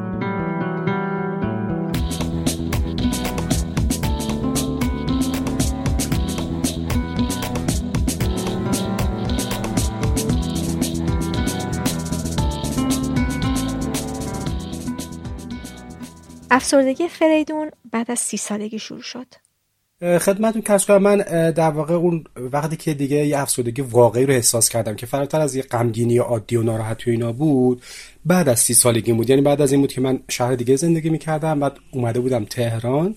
فکر می‌کنم یک سال یک کنیم سال که تو تهران زندگی کردم بعد دیگه اون حالات سنگین افسردگی اومد سراغم. در کل من دو بار این حالت رو تو این ده سال گذشته تجربه کردم. یه بارش همون اون موقع بود که مثلا کل پروسش دو سه سال طول کشید. تا خوب شدنش واقعا دو سه سال طول کشید. بعد چند مدت دوباره حالم خوب بود و اینا همه چی فراموش شد. ولی دوباره بعد از یه مدت یک بار دیگه همین مثلا سه سال پیش اینا چهار سال پیش دوباره یه بار دیگه به سراغم اومد حسابی و خیلی سنگین. خب خودم کم کم هی میدم که دیگه حالم ناخوشه اصلا احساس خوبی ندارم. دنیا رو خیلی خوب نمی‌بینم. همه چی انگار بد و تاریک و بیرنگ و روه. ولی آدمی که افسرده میشه من که اینجور تجربه کردم مثلا خودش نمی‌تونه که به راحتی این تصمیم رو بگیره که من حالا پاشم برم دکتر رو درمونش کنم و اینا. این خیلی این کار برای سخته. اصلا نمی‌تونه انجامش بده. بعد در واقع کمک دیگران هست که باعث میشه اگر کسی دوربر آدم باشه خیلی بهش فشار بیاره. من مثلا دوستان حالا همکارم بود خواهرم مثلا حالاتمو دیده بود و اینا به کمک مثلا دومادمون وادارم کردن که من برم دکتر حالا روانشناس یا روانپزشک مراجعه کنم. اونم میگم آدم افسرده اصلا زیر بارش نمیره اصلا نمی‌خواد دلش نمی‌خواد. یعنی تقریبا به زور. یعنی با اصرارهای متوالی تا 6 ماه 7 ماه همش تلفن می‌زدن. چون منم تهران بودم مثلا خانواده‌ام همدان بودن ولی همکارام اینجا بودن؟ مثلا همه جوری می‌خواستن کمک کنن. ولی اینکه به راحتی من پاشم برم دکتر بگم خب برم خوب بشم اینجوری شده واقعا یه 6 7 ماه طول کشید تا من قبول کردم یا بگم قبول کردم یا مثلا وادار شدم دیگه. اینقدر سخت شده بود زندگی برام. و بالاخره یه روزی یادم که دومادم با دومادمون اصلا رفتیم پیش یه در واقع روان پزشک بودن. چون روزی که ما رفتیم فقط همینو پیدا کردیم من خیلی خوب بود دکتر خوبی هم بودن و یه پروسه رو شروع کردم به انجام دادن. که اون پروسه هم یک سال طول کشید چون خیلی تو مرحله حادش بود دیگه یه نبود که با مثلا فقط با گفت و شنود و اینا حل بشه. گفتن که باید حتما دارو داشته باشم. و یک سال در واقع یه قرصی رو مصرف می‌کردم دقیقا یک سال. و توی روند یک سال کم کم موضوع بهتر شد. یعنی سال بعد که یک سال که تموم شد دیگه اون احساس افسردگی واقعا ازش اومده بودم بیرون و خیلی بهتر شده بودم وقتی که تو زمان موجود تو زمان بودم که این این نگاه رو بهش نداشتم. تو زمان که اصلا اول که نمی‌دونستی این افسردگی یعنی تو جهان تو ذهن یعنی تیرو تاریک شده بود همه چیز بد شده بود همه چیز اصلا دلت می‌خواست که همین الان به پایان رسیده باشه. همه چیز اینجوری به هم توشیده بود. اینجوری نبود که شما بدونی که آقا الان افسرده باید بری مثلا دکتر. یعنی فقط اینجوری بود که ارتباط تو با همه کم می‌کردی؟ اصلا دلت نمی‌خواست کسی به زنگ بزنه؟ اصلا دلت نمی‌خواد مسافرت بری؟ اصلا دلت نمی‌خواد کسی رو ببینی؟ یعنی اقدر همه چیز رو آدم من حداقل تجربه من بود. همه چیز رو دیگه قطع کرده تنها چیزی که منو به زندگی وصل کرده خود شغلم بود یعنی کارم بود. فقط کارم رو میمدم سر کارم انجام می‌دادم می‌رفتم. بقیه چیزا حتی خوردن غذا و حتی بیرون رفتن ساده حتی مثلا رفتن به شهرستان سر زدن بخونه این اصلا کات شده بود. یعنی صفر صفر شده بود. چه می‌دونم حتی دوستای قدیمی آدم زنگ می‌زدن یعنی یه دونشون مثلا دیگه تو فاصله یادم جواب نمی‌دادم. در که من قبلا بگو بخند بودم با همه اوکی بودم دوستای دانشگاه سربازی اینا رو داشتم. تو پرسی یادم دوستای سربازیم که گهگداری هم زنگ می‌زدن من اصلا دیگه جواب کسی رو نمی‌دادم. یعنی تا یه پیامی چیزی می‌دادم می‌گفتم پیدات نیست چه جوریه بازم اصلا جواب نمی‌دادم. چون اون موقع شما فکر کنید اصلا دنیا تموم شده یعنی فقط میگی خب دیگه الان آخر آخرش شده دیگه اصلا یعنی چی که با کسی حرف بزنم دکتر برم این کارو بکنم دنبال بهبودی نیستی چون دنیا رو واقعا فکر کنید تاریک تاریک شده و فقط دیگه یه جوری باید تمومش بره پی کارش دیگه. خود دکتر رفتنی که خیلی مقاومت که بعد یادمه که آره دارو هم که همین قرص رو می‌خواست تجویز کنه بعد می‌گفتم نه من نمی‌خوام قرص بخورم. دقیقا یادم می‌گفتم من اصلا قرص نمی‌خوام بگی من مریضم فلان اینا. بعد می‌گفت که ببین اشکال نداره این فقط سرعت بهبودن بهتر می‌کنه. یعنی تراپی با سرعت خیلی کندی این پروسه رو می‌تونی با تراپی طی کنی ولی با قرص هم که باشه خیلی راحت‌تر انجام و خیلی توضیح که قرص اصلا چیز عجیبی نیست. مثلا اون چیزی که مغز ما باید ترشح کنه که ما سر حال باشیم رو برا باشیم زنده کنیم کسی که افسرده است اونو انگار تو ذهنش مغزش ترشح نمیشه و این قرص کمک می‌کنه که به حالت تعادل اولیش برسه. خیلی مقاومت می‌کردم یادم در مقابل قرص. بعد اثراتی هم داشت. اون هفته های اولی روزهای اول که قرص می‌خواد مثلا انگار تو ذهنم یه حالتی می‌شد دیگه. یعنی حس می‌کردی اصلا. انگار به قول یکی از دوستان می‌گفتم می‌گفت چه حسی دارم می‌گفتم انگار مغزم روشن شده. یعنی داخلش انگار روشنی حس عجیب و غریبی داشت. اثر همون قرصه بود. ولی بعد از چند ماه دیگه خیلی چیز شد. چون گفته بودم پیشا پیشم گفته بود حداقل 6 6 ماه یا یک سال قرص استفاده کنی. خیلی مقاومت کردم. ولی بعدا که اثرش دیدم خیلی خوشحال شدم. یعنی دیگه پذیرفتم. گفتم چه خوب من باید استفاده کنم دیگه. چون اثرش مثبته. آیا بقیه خبر از افسردگیش داشتن؟ ببینید درباره من مثلا پدر مادر من خب سنشون هم بالاتر هست حالا پدرم که به رحمت خدا رفته یکی دو سال خدا بیامرزه پدر من رو و پدر همه عزیزان رو و رفتگانش رو. به خاطر اختلاف نسلی که داشتیم اصلا فکر کنم حتی معنی و کلمه افسردگی هم خیلی نشنیده بودن و خیلی نه مثلا گفتن ناراحته مثلا سر دماغ نیست در در همین حد. یعنی بیشتر بخاطر حال تفاوت سنی شاید دیگه. مثلا می‌گفتن چرا به ما سر نمی‌زنید؟ مجموعه نگاهشون به این یکی دو سالی که من حالم ناخوش مخصوصا تو افسردگی اول می‌گفتن ای بابا یه سری به ما نمی‌زنه. در همین حد وگرنه بیشتر از اون درکی نداشت. من یادم من تحت فشار و اون اوج افسردگی حالتی داشتم که اصلا تعطیلات سه روز چهار روزم نمی‌رفتم مثلا سر بزن به خونه عید شده بود من اصلا نتونستم بزنم. شو آدم افسرده. میگم مثل که سرشو با میخ کوبیدن تو زمین واقعا. مثلا تو حال وقتی که من حالم خوب بود از 25 ششم دیگه سعی می‌کردم برم یا مسافرت یا برم شهرستان پیش خانواده‌ام اینو 25 ششم اسفند منظورم. تعطیلات بگذرونم اینا. اون سالی که اوج افسردگی من بود 29 شده بود. من اصلا نمی‌دونستم چیکار بکنم. همون تو تهران مونده بودم 29 یادم دوباره 29 دیگه سعی زد شد چند سال به سال تحویل میدم می‌گفت با تو نمی‌خوای بیای همدان نمی‌خوای چیز کنی تعطیلات می‌خوای چیکار کنی؟ می‌خوای تهران بمونی چیکار کنی؟ می‌دونی؟ یعنی اینقدر چیز بود. ولی پدر مادرم در همون حد که مثلا میگن هم مثلا وقتی نمی‌رفتم همدان فقط شاید اصلا درک نمی‌کردن که شاید حالا اینقدر افسرده است یا فرات چه می‌دونم؟ شاید می‌کردن هم فقط می‌گفتن سر دماغ نیستی در همین حد. مثلا این خود این همکار نزدیکم که خیلی به من کمک کرد و اون خواهرم خب خیلی درست و منطقی بوده که خیلی کمک کرد که مثلا خیلی هم نبود تندی اینو که بیا برو دکتر فلان. خیلی حرفای اول حرفای جانبی فلان اینا تا پروسه رو به جای رسونده که من رفتم دکتر. در صورتی که آدم خیلی نزدیک خیلی نزدیک به آدم چون شاید درکی نداشتن از موضوع درکی نمی‌کنه. گفتم اینو که ولش کن. اینو که اصلا تلفن جواب نمیده. یعنی چون تو اون دوره من خیلی سنگین شده بود ذهنم و اینا مثلا میگم تلفن دوستام جواب. اینو که اصلا مثلا مسافرت چیزی بود میگه اونو نمی‌خواد بگیم میام که اصلا نمیاد. می‌دونی کل نگاهشون همین بود. یعنی اصلا درکی از این نداشتن که این آقا یه مشکلی داره که نمیاد مشکلی داره که مثلا چرا تو گروه پیدا خبری ازش نیست. می‌دونین؟ خیلی فقط راه میگه آ اینو ولش کن. این که بیا اون رو بی اون بیاد اصلا چیز میشه. حال هممون رو می‌گیره. مثلا یه بیرون رفتنی بوده فلانی بوده و اینا. من خب گوش آدمم می‌رسه دیگه. مثلا گفتن کوهی فلانی مثلا با هم می‌رفتید تو اون وقت به من میگفتنم نمی‌تونستم برم و نمی‌رفتم. ولی به گوشم می‌رسه که مثلا میگه آقا اگه فلانی بیا اصلا من نمیام چون حالمون گرفته بشه چون اون کسی که افسرده است واقعا این حال رو یه جور انگار منتقل به بقیه هم می‌کنه. چون اصلا حرفی برای گفتن نداره تو هم ساکته تو خودشه. اصلا جوای چیز رو خیلی به هم میریزه دیگه. خودش هم اصلا ترجمه میده که نه البته دوست نداره که بره تو این گروه ها و جمع اینا. بعدها مثلا فهمیدم که مثلا چقدر خیلی درک خیلی دوری داشتن از موضوع. یعنی نسبتشون به تو همون نسبت بوده ولی که خیلی بیشتر درک می‌کرده موضوعی که درکش اصلا خیلی دور و پرت بوده. حداقل به این نتیجه که توی زمین ها اینجوری نمیشه به حال به همه اتکا کرد یا مثلا نزدیک شد بهشون چون انگار طبیعتا درک خیلی شاید اصلا چون تجربهش هم نکردن و درک صحیحی از اون موضوع ندارن که تو تو چه گرفتاری بودی و وضع چجوری بوده چطوری باید با تو رفتار می‌کردن و برخورد می‌کردن. انگار بیدی خیلی غریبه مثلا تو خب افسردگی خیلی آدمو تحت فشار روحی روانی قرار میده و تو همه کارو قیدشو می‌زنی میگم حتی من وزنم مثلا نسبت به وزن قبل از افسردگی حدود فکر کنم 15 کیلو 14 کیلو کم شده بود دیگه. چون که پروسه 6 ماهه یا یه سال مثلا تقریبا غذایی نمیخوردم. چون اصلا دلت نمی‌کشه دیگه. که اون بقیه نگاهشون به بود که یعنی چی؟ چرا نمی‌خوری؟ چرا اصلا هیچ درکی از این موضوع که تو حتما گرفتاری داری که نمی‌تونی این کار هیچ کاری نمی‌کنی. بعد می‌گفتم مثلا چرا مثلا فکر کن شما اینقدر تحت فشار روحی روانی هستی شرایطی داری که غذا نمی‌خوری وزن داره کم میشه. بعد اون که درکی از موضوع بهتم خیلی نزدیکن. یه حرفایی می‌زنم میگم میگم چرا فلان کارو نمی‌کنی؟ چرا باشگاه نمیری؟ کسی که اصلا نمی‌تونه غذا بخوره ذهنش در وضعیت ریزی که حتی غذای روزای خوش نمی‌خوره باشگاه می‌تونه بره نمی‌دونم برنامه سفر می‌تونه بریزه. ذهنش اصلا به اونجاها نگاه ذهنش میگه دنیا تموم شده. تو شاید چند روز دیگه کاملا همه چی می‌خواد فرو به پاشو تموم بشه. یعنی چی که الان فکر غذا و نمی‌دونم مسافرت و فلان اینا بکنم. بعد از انجام شدن این پست واقعا هنوزم یادم اونایی که تو مدت کمک کردن و درکشون بهتر بود. خب بارها فکر کنم حتی ازشون تشکر کردم و آره واقعا برخوردهای خیلی متفاوتی با هم داشتن. اونی که فریدون پیشش راحت بود چجوری رفتار می‌کرد که این احساس فاصله رو از بین می‌برد؟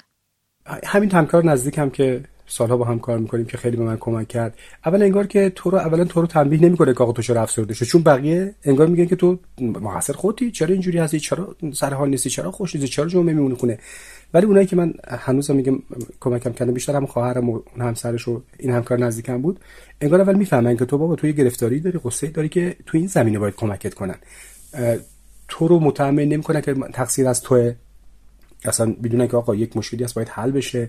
بعد هر کاری هم از دستشون در بیاد نه که به صورت افراطی و به صورت چه می‌دونم ظاهر سازی کنن. من یعنی کار واقعی. این هر کارم که میگم می‌دونست که من حالا اولا اصلا دکتر بیا نیستم یا اصلا حرف دکتر می‌زد که مثلا زیر بار نمی‌رفتم که من مریضم یا افسردم و اینا. یادم حداقل می‌دونست که کسی که افسرده میشن صبح نمی‌تونم بیدار شن. یعنی اصلا قد بدنشون سنگین میشه انگار به قول معروف من می‌گفتم که انگار مغزم با میخ کوبیدن رو زمین صبح که می‌خوام پاشم. منو وادار می‌کرد که صبح زود بیدار شم. چطوری؟ یعنی مثلا فکر کنم یک ماه دو ماه اینو وادارم کرده یعنی به گوشیم زنگ می‌زد به تلفنم زنگ می‌زد حتی شده بود در خونه در خونه رو زنگ می‌زد که مثلا من به جای که 9 بیدار شم مثلا 7 و نیم 8 بیدار شم. بعد وادار می‌کرد تو مسیری که می‌خوایم بریم سر کار یه پارک کوچولی بود مثلا می‌گفت یه لحظه می‌رفت 5 دقیقه می‌رفتیم مثلا اونجا. حتی یادم مثلا یه نون و پنیر چیزی می آورد که اونجا می‌گفت حتما بخور. چون می‌دونی آدم افسرده اصلا اصلا نمی‌خواد بخوره. حتی غذا جلوش می‌ذاره نمی‌خوره. همه این کار رو کرد. این کار خب خیلی نگاه درستی هم بوده دیگه.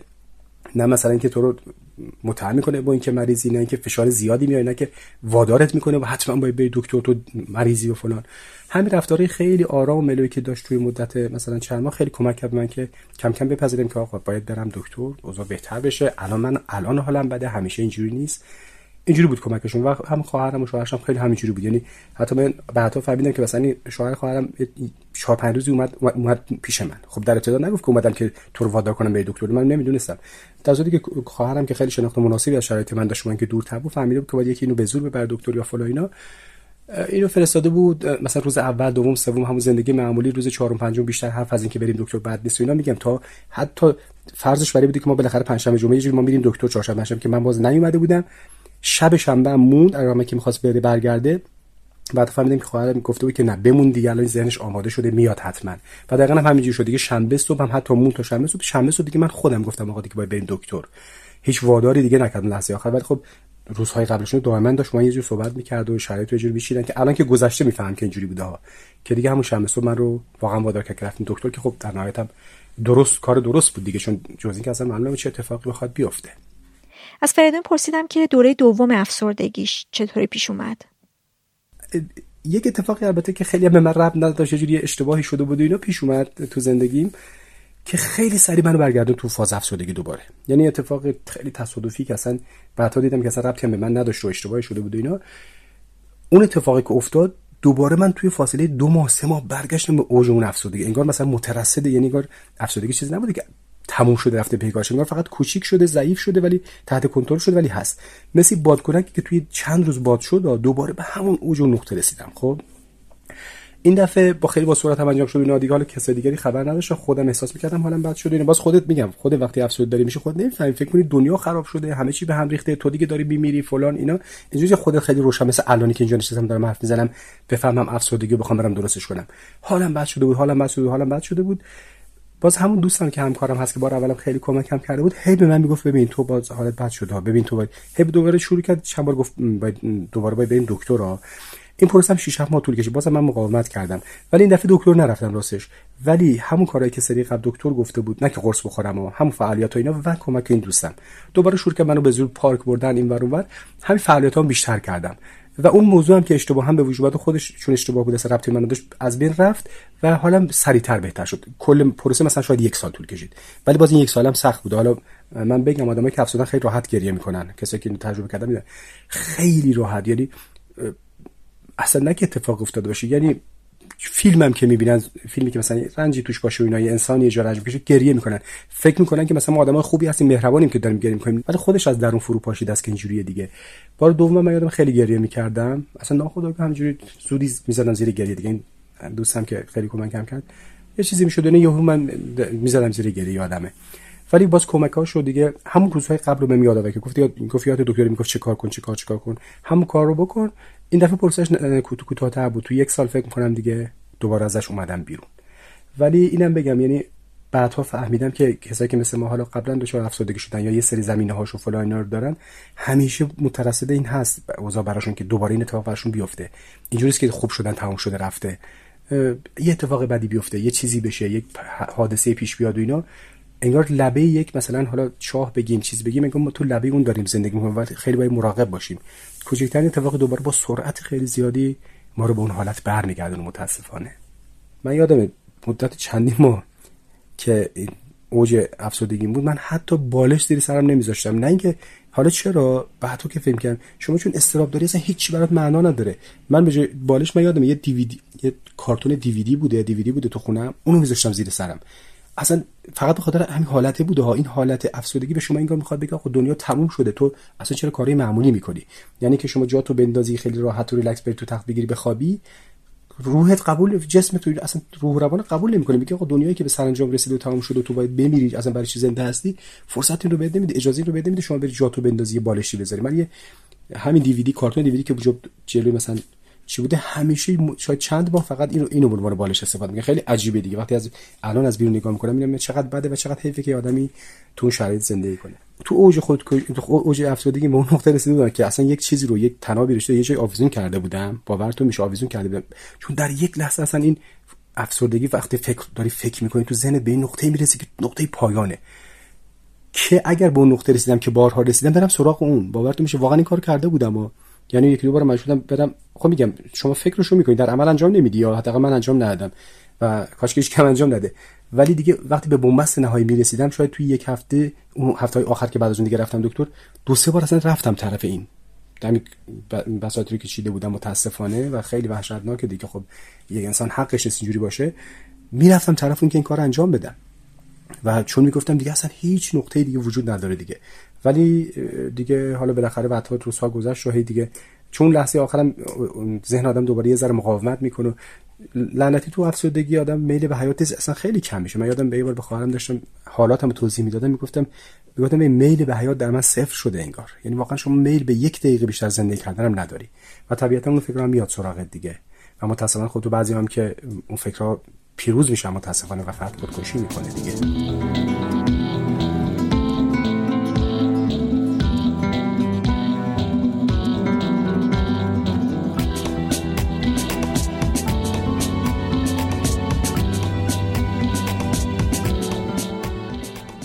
نشانه های افسردگی در مرجان اواسط دبیرستان شروع شده. بعد درمان رو شروع کرده.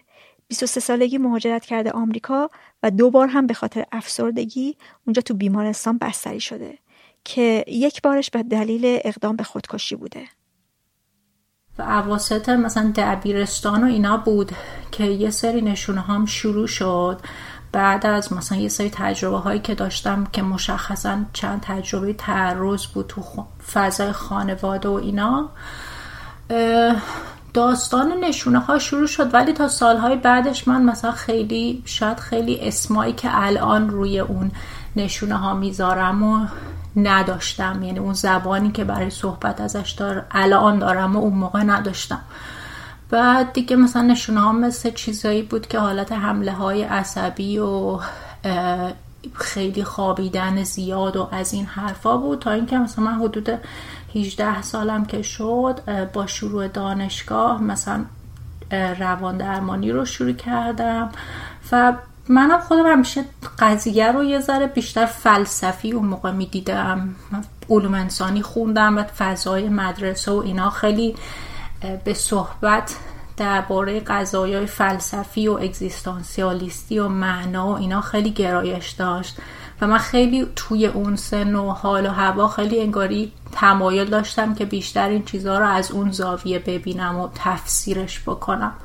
ولی کم کم از یه جای به بعد انگاری توی اون فریمورک مثلا فلسفه انگاری خیلی راهکار و چیزی براش پیدا نکردم و وارد روان درمانی شدم و یه ذرم انگاری مقاومت داشتم از همون اولش. ولی اون روان درمانی اول به اینجا کشید که من از طرف اون روان درمانگر مورد تعرض قرار گرفتم و دیگه اون جلسه ها رو ادامه ندادم. و از اونجا دیگه شروع شد دوره های مختلف روان درمانی و اینا. بعد که من مهاجرت کردم اومدم اینجا تازه مثلا انگاری زبان صحبت کردن یا اجازه صحبت کردن از تجربه مثلا تعرض و تجاوز رو به خودم دادم و از اونجا فهمیدم که خب مثلا نه تاثیر اونام تو حال و هوای من خیلی زیاد بوده. زمان که جلو رفت دیگه خب مثلا قضایی از این حدی که مثلا شبا کلا نخوابم یا شب تا صبح گریه کنی هر شب بیشتر شد در این حد شد که مثلا سال پیش دانشگاهی مثلا یه دوره اصلا کتاب می‌خواستم بخونم مثلا پنیک که من انقدر شدید بود مثلا درس می‌خواستم بخونم چشمام نمی‌دید. و خیلی نشونه های فیزیکی هم پیدا کرده بودم. دیگه توی اون داستان مثلا مادر من متوجه شد و من تو همون بازه مشکل میگرن شدیدم داشتم و مثلا پیش یه دکتر مغز و اعصاب می‌رفتیم مثلا برای میگرن.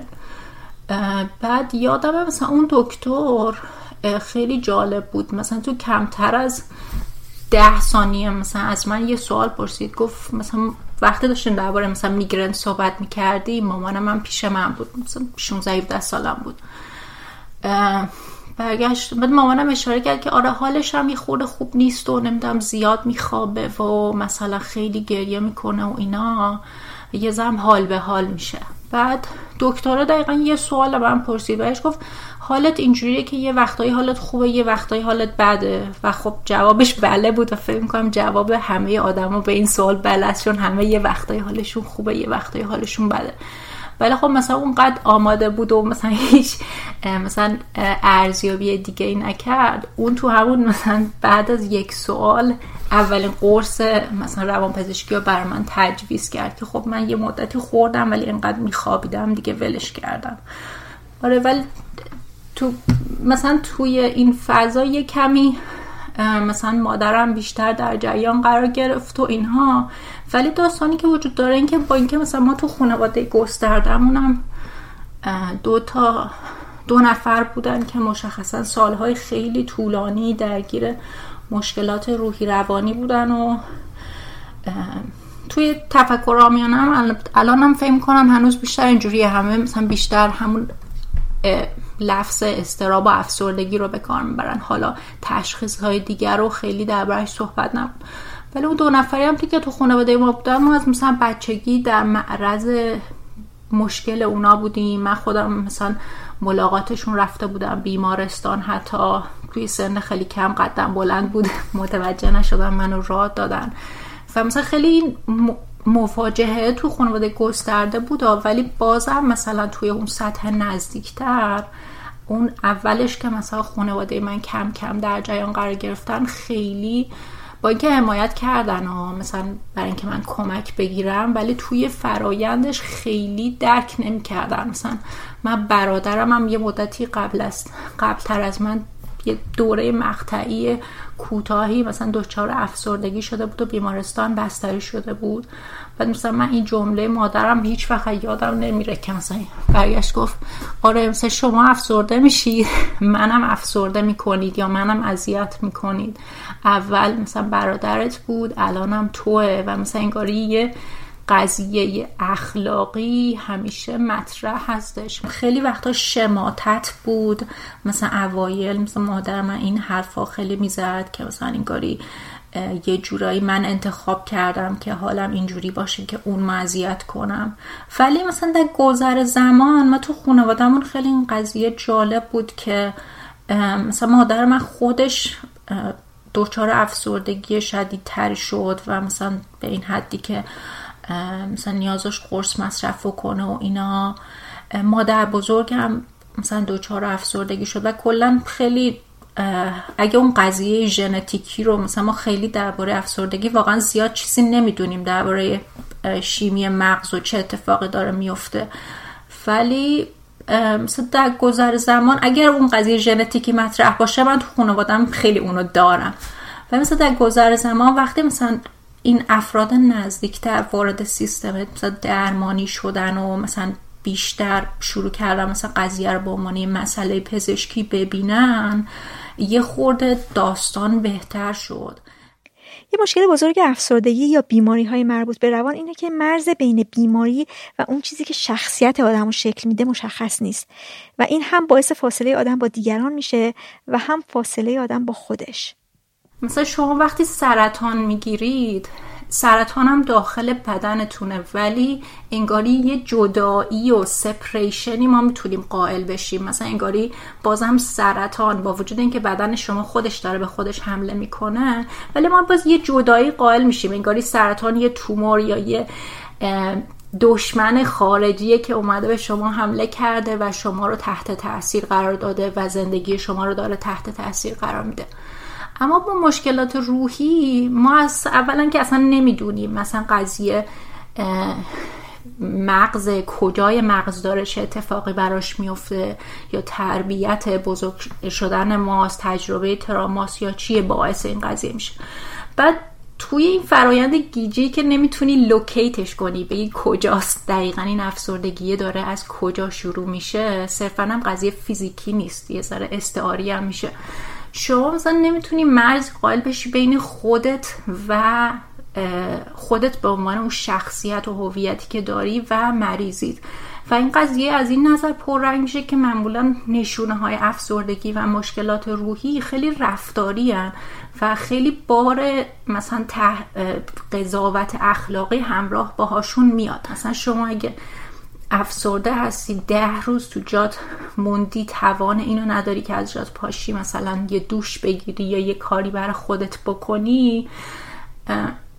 مثلا از اطرافیان میشه انتظار داشت که اینو به عنوان یه بیماری بفهمن. ولی در این حالم خیلی من خودم هم درک می‌کنم که برای اونام خیلی سخته که اینو به عنوان یک چیزی جدای از هویت تو اراده تو و شخصیت تو اینو ببینن. و تو وقت خودت هم با این قضیه درگیر هستی من فکر می‌کنم یه چالش اینه که همیشه در, در حال پیدا کردن یه جواب برای این سوال هستی که کجا این بیماری تموم میشه و تو به عنوان یک شخصیت شروع میشی. من فکر می‌کنم من خودم بعد این همه سال درگیری و بالا پایین و تراپی و همه اینا هنوزم نمی‌تونم خیلی بفهمم که این قضیه کجاست. مثلا و متوجه شدم شخصا یه جاهایی از این نف می‌برم که قضیه رو بیشتر پزشکی ببینم. مثلا فکر کنم که خب نه حالا من این شرایط رو دارم و یه چیزی هم هست که بهتر شده ولی تقریبا یک جزئی از زندگی من شده. هر چقدرم که سعی نکنم باش هویت بگیرم ولی یه بخشی از زندگی و زیست من شده. ولی اونورم مثلا یه وقتایی هم متوجه شدم نه اتفاقا خیلی وقتا بهتره که کاملا قضیه رو پزشکی نبینم. مثلا اگه یه چند روزی حالم خوب نیست به خودم اول یه ذره اجازه بدم. فکر کنم که حالا همه یه وقتایی چند روز حالشون خوب نیست. اگه یه چند روز تعداد روزش بیشتر شد اون موقع می‌تونم یه فکری بکنم یا فکر کنم که آیا لازمه مثلا اینو با تراپیستم مطرح کنم یا نه. ولی وقتی تو درگیر این سیستم درمان و اینا بودی خیلی وقتا دیفالت ذهنت مثلا برای منی که مثلا بیمارستان و اینا بستری شدم اینه که همین که شروع می‌کنم یه ذره حالم بد بشه یا یه سری اون نشونه های آشنا رو تو خودم می‌بینم در جا مثلا فکر می‌کنم که وای من فردا قرار مثلا بیمارستان بستری بشم. و کل این فراینده من فکر می‌کنم توضیحش و درکش برای آدمایی که اینو تجربه نمی‌کنن خیلی سخته. و حتی اون آدمایی هم که خودشون تجربه مشکلات روحی و اینام دارن باز خودشونم بین خودشون من فکر می‌کنم مرزای زیادی وجود داره که خیلی وقتا نمی‌تونن دقیقا تجربه همدیگر رو بفهمن. مرجان یه دوره ای اون وسط میاد ایران. میه به خاطر شرایطی که داشته درگیر رابطه های مسموم می‌شده. یکی از این رابطه ها بعد از دو سه ماه به ازدواج می‌رسه به رغم مخالفت بقیه. برگشتم ایران یه مدتی ایران بودم که منتظر بودم مثلا دوره دکترام شروع بشه و برگردم آمریکا. و من تو اون فضای نمی‌تونم چی از ذهنم گذشت. بعد این همه سال فکر کردم که بیام به خانوادم بگم از تجربه تعرضی که تو خانواده تجربه کردم. نمی‌دونم واقعا خیالم چه فکری می‌کردم که مثلا چه برخوردی قرار ببینم. ولی نمی‌دونم از ذهنم اون موقع گذشت که بهشون بالاخره بگم. و گفتم و واقعا برخوردی که دیدم خیلی بد بود. مثلا من اینجا احتمالا بغض می‌کنم ببخشید. مثلا آره من پدرم که اول یه دونه زد تو گوشم و مثلا برگشت گفتش که خب تو چه انتظار داری؟ چی کار بکنیم؟ مثلا انتظار داری کلش رو باید بریم الان؟ حالا بعد این همه سال حالا مثلا چیه که اومدی اینو داری میگی؟ خب بعدش البته مزخایی کرد و مثلا خیلی معلوم بود اونم تو شک بود و اصلا نمی‌دونست چی بگه و فلان و اینا. ولی خب واقعا نمی‌دونم. خیلی من سعی کردم که یه جورایی مثلا رفتارش رو برای خودم ماسمالی کنم و توضیحش بدم. و یه زم خب درکم خب چی بگی؟ می‌دونی؟ ولی واقعیتش اینه که مثلا بعدش هم مثلا اونو هیچ وقت سعی نکردن که این قضیه رو مثلا یه ذره بهترش بکنن یا مثلا با اون طرف صحبت بکنن. اونمی که اعضای خانواده مثلا با اون طرف صحبت بکنن یا مثلا یه چیزی مثلا خیلی برخورده بد بود دیگه. مثلا من از طرف همون شخص دعوت شدیم بریم خونهشون. توی همین روزایی بود که مثلا این داستان و صحبت و اینا مطرح شده بود. و من گفتم من نمیام. بعد مثلا مادر پدرم دوباره داستان کردن که نه تو چرا مثلا همیشه داستان می‌کنی؟ خونه مردم مثلا میری هی میگی میام نمیام فلان اینا. و مثلا انگاری بازم اونجا تقصیر من بود که حالا فلانی با ما این کار کرده حالا من احترام نمی‌ذارم بهش که چون دعوت کرده برم خونش. خلاصه توی اون فضاها بود مثلا من خیلی ام از خانوادم خیلی جدا شدم انگاری مثلا خیلی یه مرحله ای از مرزگذاری انگاری مرحله مرحله است. انگاری یه مرحله ای که رد کردم. مثلا دیگه خیلی انگاری ارتباط بد شد. در ظاهر مثلا ارتباط اوکی شد. بالاخره منم موقع با اونا زندگی می‌کردم. فاصله ای که چند ماه بود. و مثلا من خودم مثلا خیلی درگیر چیز شدم. توی یه وارد یه رابطه دیگه ای شدم که توی اون چارچوب اون رابطه خیلی درگیر مثلا وید کشیدن شدم. مثلا حالا خیلی ها میگن وید اعتیاد نداره و اینا. ولی خب برای من دیگه به یه شکلی بود که خیلی روزمره شد و خب یه سری از آدمایی هم که تجربه مشکلات روحی رو دارن و یه کمی هم مثلا حالا ژنتیکی یا هر چیزی که پیش زمینش هست پیش زمینه مثلا تجربه های سایکوتیک رو دارن. مثلا وید کشیدن روزمره خیلی وقتا امکانش هست که اون نشونه ها رو تشدید بکنه. و من تو چارچوب اون رابطه اون رابطه از نظر ابیوسیو بودن مثلا یه مرحله دیگه ای بود دیگه واقعا. مثلا خیلی این شخص ما اصلا با هم هیچ جوری مچ نبودیم. از نظر تحصیلی از نظر از هیچ نظری ما با هم مچ نبودیم. ولی من نمی‌دونم مثلا اون موقع انقدر شکننده و داغون بودم. مثلا خیلی به این آدم وابسته شدم و از همون روز اولم مثلا این نشونه های خیلی بدی رو می‌دیدم که این آدم مثلا خیلی بر من آدم خوبی نیست و مشخصا هم این که من داشتم برمیگشتم آمریکا خب خیلی عامل مثلا جالبی بود براش که خب مثلا اگه با من بمونه و اینا و چیزا رو سری پیش ببره ما می‌تونیم با هم مثلا بیایم آمریکا. اونم به عنوان وابسته من بیاد آمریکا. بعد من مثلا من خودم الانم مثلا گاهی وقتا انگاری یه جدایی تجربه می‌کنم از اون تجربه یا از اون آدمی که بودم اون موقع و اون تصمیم گرفتم که من توی فاصله چند ماه سه چهار ماه با این آدم تصمیم گرفتم ازدواج بکنم که همه هم خیلی مخالف بودن و خیلی مثلا اینجوری بودن که نه شما به هم هیچ ربطی ندارین و از این چیزا. ولی مثلا انقدر من توی ارتباطم با خونوادم تو شرایط بدی قرار گرفته بودم و مثلا انقدر حرفشون رو قبول نداشتم. مثلا فهم کردم که خب اول که اونا اگه میگن که این آدم گزینه خوبی برای من نیست اونا درباره خیلی چیزای دیگه هم خیلی چیزایی گفتن که من قبولش ندارم. و مدل من این بود که مثلا خیلی انگاری به دوستامم مثلا اینجوری نبودم که راحت بگم که چه اتفاقی داره میفته یا حتی نظرشون رو خیلی راحت بپرسم. همیشه مثلا تو گروه های دوستیمون انگاری ما بیشتر اینجوری بودیم که نه قضاوت نکن دوستاتو حمایت کن. مثلا اونم خیلی فضا بود به خاطر همین مثلا خیلی کسی هم من نگفت که دقیقا چه اتفاقی داره میفته تو زندگی دیگه. تو که مثلا تو که قبلا مثلا یه وقتایی مثلا می‌خواستی وارد رابطه بشی مثلا دو سال فقط طول می‌دادی مثلا تصمیم بگیری که مثلا با طرف مثلا وارد یه رابطه عاطفی دوستانه بشی. نه ازدواجی نه چیزی. چجوری مثلا تو سه ماه چهار ماه داری ازدواج می‌کنی؟ مرجان برمیگرده آمریکا. با همین آدمی که باهاش ازدواج کرده.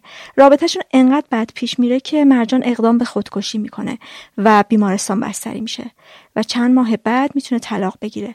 و خانوادهش هم دورادور نگران بودن. ولی مرجان میگه که رابطهش با خانواده به خاطر برخوردی که توی ایران ازشون دیده بود سرد و با فاصله باقی موند. الان نزدیک چهار سال خورده ایران نیومدم و توی این مدت خب مثلا دو بار بیمارستان بستری شدم بعد طلاق گرفتم بعد وارد یه رابطه دیگه شدم و نظر مثلا روحی و اینا هم خیلی اتفاقای زیادی برام تو این سه چهار سال اخیری که ایران نیومدم افتاده. ببین از دور رابطه مثلا دوست یعنی دوستانه است یعنی مثلا با هم صحبت می‌کنیم و اینا.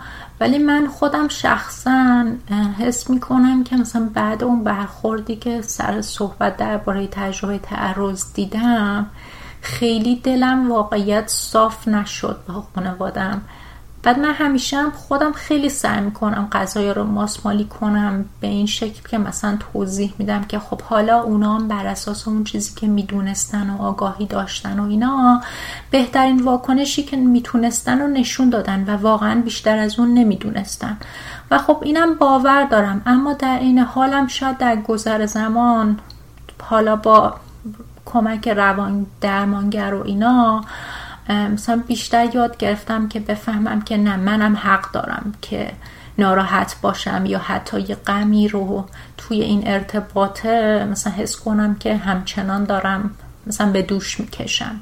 مثلا الان پارتنرم که باهاش زندگی می‌کنم مثلا خیلی درک می‌کنه و مثلا پیچ وقت منو سرزنش نکرده و خودشم مثلا قبلا مشکلات روحی داشته خودش قبلا بیمارستان بستری شده و همه اینا. ولی بازم با وجود این وقتی مثلا من این هفته گذشته مثلا خیلی دوباره حسای افسردگی داشتم و اینا مثلا اینکه تو صبح میشی مثلا انگیزه نداری و مثلا یه روز و کلا مثلا تو تخت میمونی می‌دونی هر چقدر مثلا اون پارتنر تو که دور برته و مثلا سعیم می‌کنه تو رو درک بکنه هر چقدر تلاش بکنه تو رو بفهمه و واقعا هم شاید می‌فهمه چون خودش هم تجربه کرده. ولی بازم تو موقعیتش تو همیشه مثلا یه حس گناه و عذاب وجدانی با خودت داری یا یه شکی هم به اون داری که آیا حالا واقعا اون داره تو رو به عنوان یه بیمار می‌بینه؟ یا نه. تو رو مثلا داره به این فکر می‌کنه که تو چی هستی که مثلا نه مثلا نه انرژی داری نه انگیزه ای داری و مثلا هی چند وقتی بار حرف اینو می‌زنی که محسن می‌خوام بمیرم و فلان و اینا. من خودم فهم می‌کنم که این خودش خیلی مانع بزرگیه توی ارتباط ها چون مثلا یه جوری تو نمی‌دونی که چجوری وضعیت تو به آدما به رسمیت بشناسونی که بفهمن که نه این یه چیز جدیه مثلا به به رسمیت بشناسنش مثلا جدیش بگیرن و اینا. اما در این حالم خب تو نمی‌خوای اونا فکر کنن که این همه وجود و هویت و هستی توه. به خاطر همین من فکر می‌کنم این خیلی مانع بزرگی میشه تو ارتباط ها دیگه. مثلا من یه ذره دلم می‌خواد حرف بزنم سعی می‌کنم حرف بزنم از حالتام. بعد اون ور من مثلا سری ترس برم میداره که نکنه که مثلا حالا این الان فکر می‌کنه که نه من کلا مثلا یه دیوونه ایم که هیچ وقت هیچ انگیزه حیاتی در من نبوده.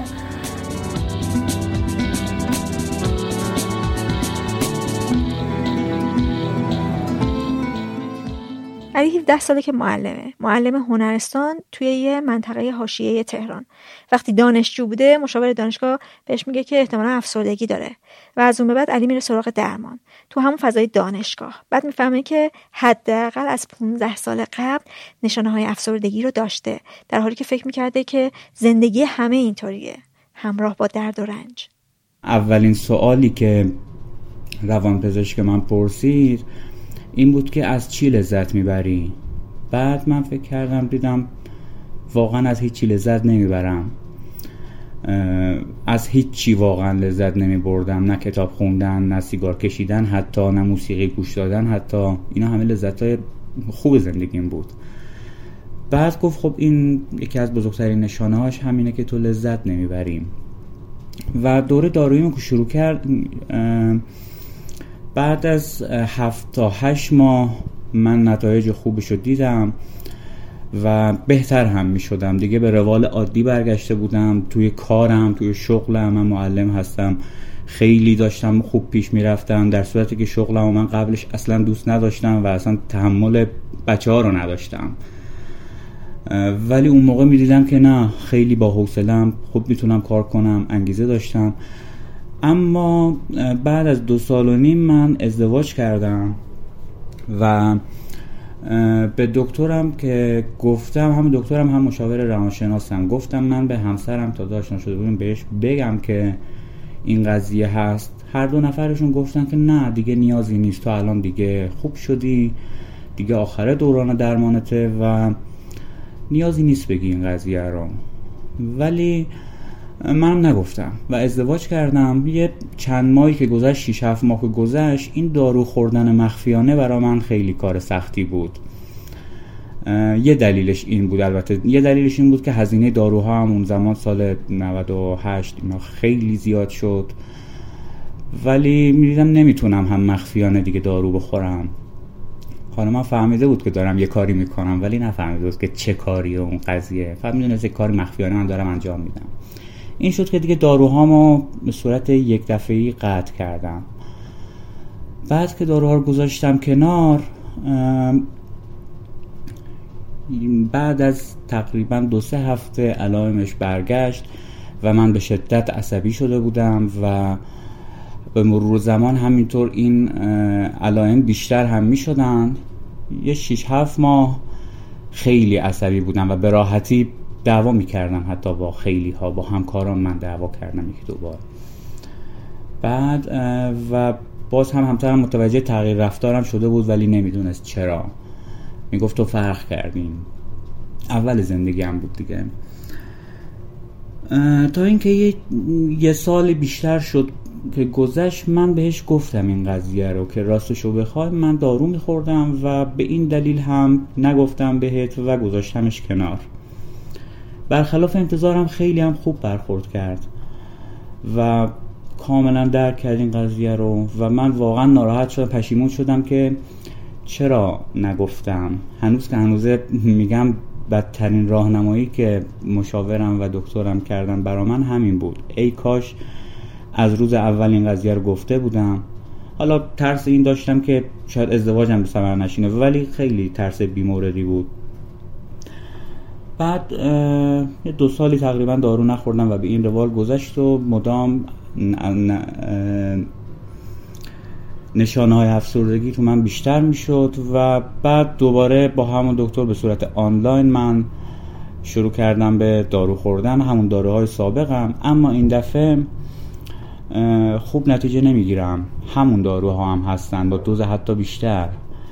ولی یه دوره تقریبا داشتم احساس می‌کردم که بهتر شده اما پنج شیش ماهی که استرس هم قابل کنترل نیست. از علی پرسیدم که چطوری به مشاور و روان پزشکی که گفته بیماریش رو از همسرش پنهان کنه دوباره اعتماد کرده و درمان رو پیشش ادامه داده؟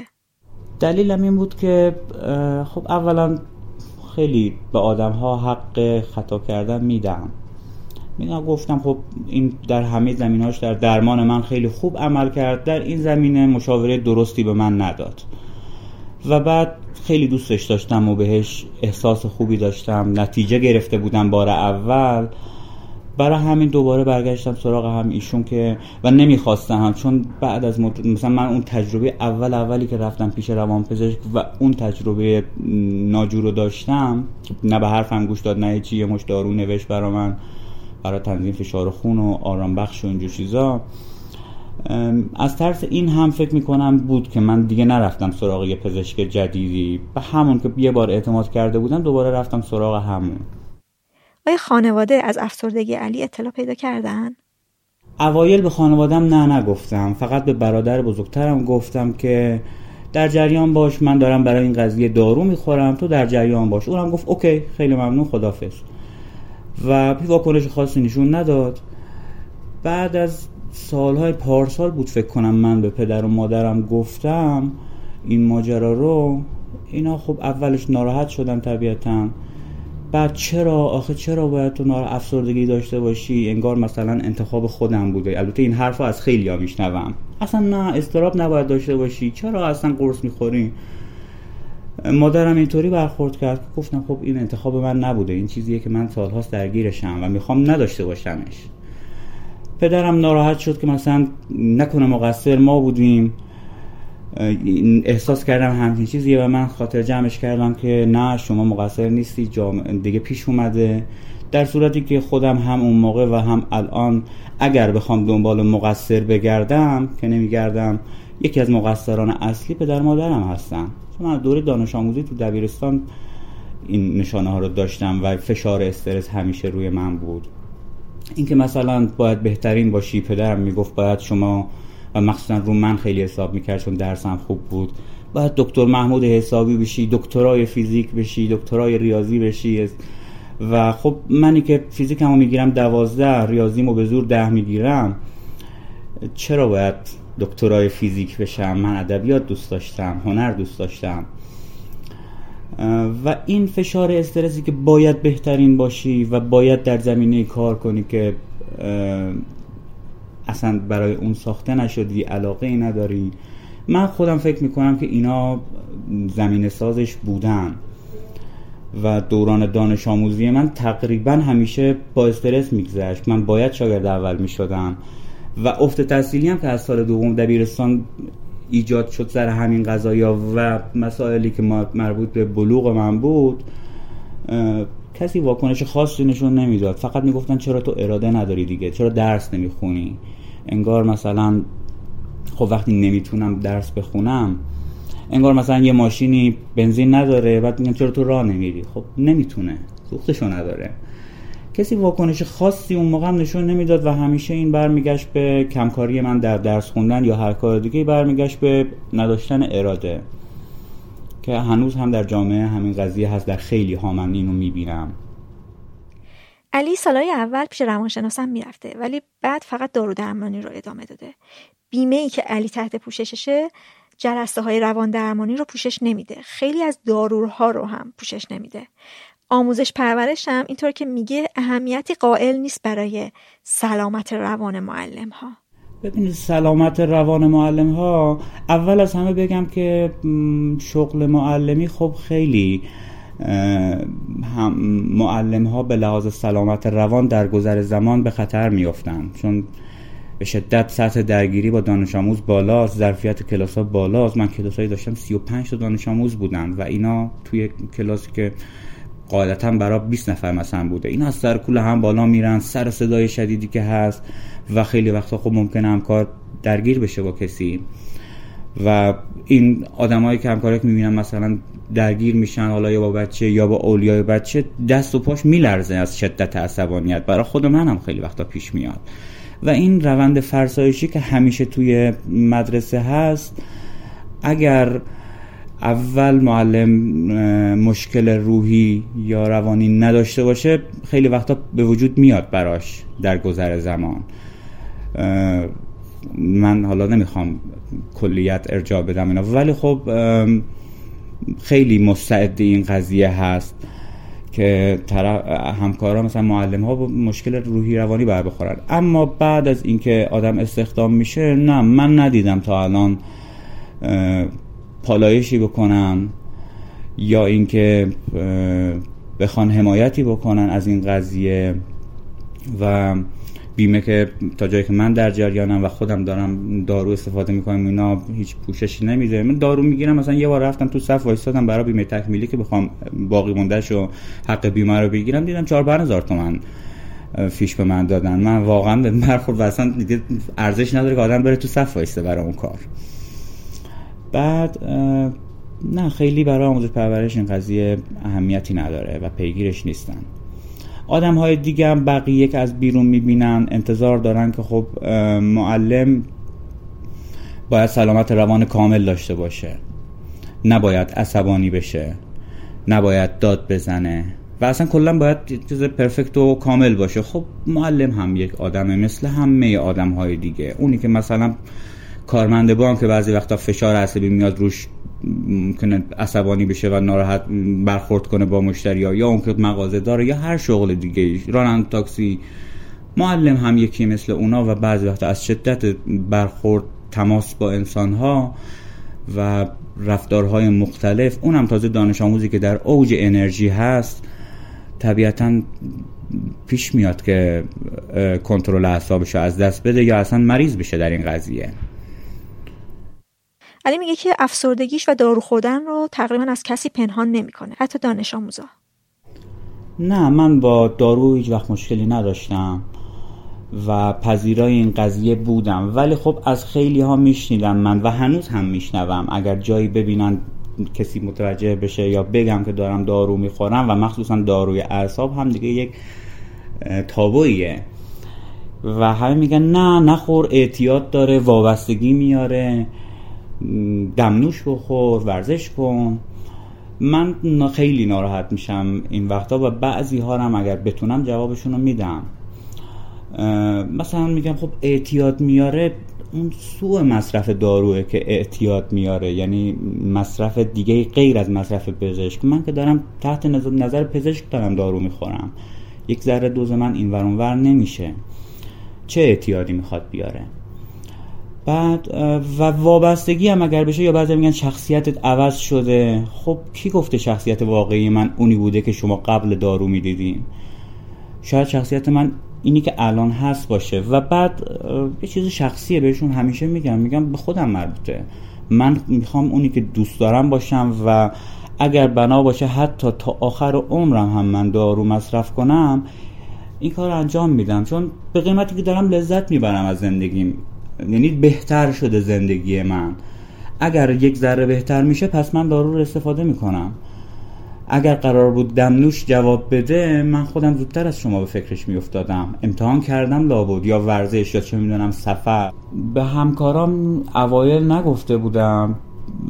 بعد زمانی که کنار گذاشتم و گفتم که دور خیلی عصبی شده بودم یه سری ماجراهای پشت سر هم پیش اومد که من درگیر شدم با سری همکارام. کسانی بودن که خب یه ذره بیش از حد منو تحریک می‌کردن و به حساب همون قبل بودن که من می‌تونم چیز کنم.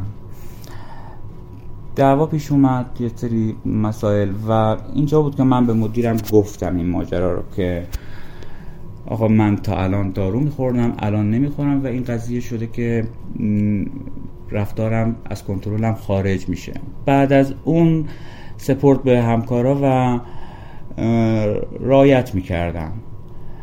باز دوباره الان که دارومو شروع کردم نه من به همه میگم و هیچ مشکلی ندارم. اگر time داروم باشه زمانی که تو دفتر نشستیم و همکارام هستن من جلو همه اونا دارو رو می‌خورم و همشونم اکثرا این نصیحت ها رو به من می‌کنن که نخور اعتیاد آور وابسته میشی و اینا. و من بحث می‌کنم باهاشون. ببینید من به دانش آموز هم, اعلام می‌کنم اکثر اوقات که من دارم دارو می‌خورم میذارمشون رو میز و در مورد مشکل روحی خودم صحبت می‌کنم. داروهامو می‌ذارم جلوشون. البته نمی‌ذارم اسمشو بخونم. من اسم داروهام و دانش آموزها و کسان دیگه نمیگم. از این اینکه خودشون برن خود درمانی کنن برن دارو رو از جایی بگیرن و استفاده کنن. فقط نشونشون میدم از دور. یا اینکه وقت دارو می‌رسه دارو رو جلو اونا می‌خورم و خب وقتی که می‌بینن من خودم دارم میگم که من مشکل افسردگی دارم توضیح میدم براشون درکشون بهتر میشه. اما من تشخیص نمیدم برای هیچ کدومشون که بگم فلانی تشخیص من اینه که تو افسردگی داری چون من پزشک نیستم. من فقط یک سری کمک هایی که جاهایی می‌خونم کاملا بی رفت به رشتم هم هست رشته من هنره. ولی مطالعه می‌کنم و سعی می‌کنم یک سری اشارات کوچیکی بکنم. هیچ وقت برچسب افسردگی و اینا رو من صلاحیتشو در خودم نمی‌دونم که به اونا بگم که تو این مشکل رو داری قطعی. شاید نداشت طرف. خیلی ارتباط نزدیک میشه با بچه ها یه جوری حالت رفاقتی ما پیدا می‌کنیم. کنترلشون راحت تر اینجوری. هم خودم راحت ترم به عبارتی هم کنترلشون و ارتباط برقرار کردن. خیلی رفیق میشیم باهاشون. اول سال یه مدتی که بگذره. و این رابطه عاطفی که به وجود میاد نه. من یه جورایی خیلیاشون میگن که مثل داداش بزرگه می‌دونیم حالا که سنم داره میره بالا بعضیاشون میگن مثل پدرم می‌دونیم میدونیمت. نه. سوء استفاده بین دانش آموزان نشده. حداقل تو روی خودم نگفتن کسی. اما باز برای اونا هم من توضیح میدم که وقتی که اصابم به هم میریزه بعد که حالا آروم شدم و اینا براشون توضیح میدم که به این علت اصاب من به هم ریخت. شما فلانی با گفتن این حرف تحریک کردی اصاب من رو و آگاه باش نکن این کارو دیگه. عموما نمی‌کنن. به خاطر اون رابطه عاطفی که بین معلم و دانش آموز وجود داره عموما سو استفاده نمی‌کنن و سعی می‌کنن حتی خیلیاشون شرایط رو مهیا کنن. مثلا می‌بینن دیگه داره فشار میاد روی من می‌بینم یکیشون بلند میشه کلاس ساکت می‌کنه. قبل از اینکه من کاری بکنم. افسردگی در نظر خیلی آدم هایی که من باهاشون صحبت می‌کنم اکثریت فکر می‌کنن یک آدم همیشه ناراحت آدمی که مبتلا به افسرده است. یا اینکه باید حتما ویژگی خاصی داشته باشه که در ظاهر معلوم باشه. من به خیلی ها پیش میاد که میگم که آره من افسردگی دارم دارو می‌خورم. اکثرا میگن تو که بهت نمیاد اصلا.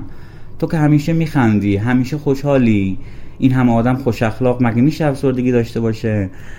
یا انگار مثلا باید حتما یه برچسبی رو پیشونی آدم باشه که معلوم باشه. یا مثلا همیشه عصبی و بدخلق باشم یا غمگین باشم همیشه گریه کنم. میگن تو که داری میخندی.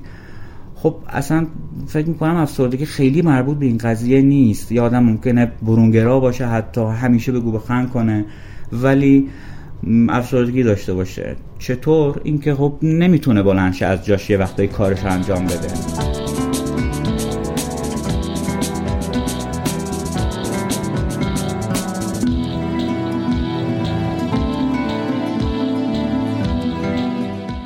سمانه.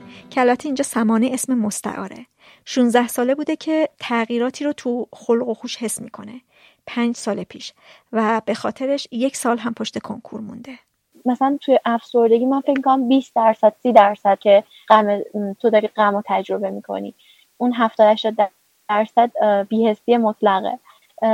و وقتی که غمگینی می‌تونی خیلی به نظر من راحت تره برای من حداقل خیلی قابل تحمل تره چون به هر حال یه حسی داری. ولی وقتی که بی حسی به, به همه چی خیلی آزاردنده تره. یعنی تو خوشحال کننده ترین خبرم بهت بدن تو اینطوری که آها اوکی.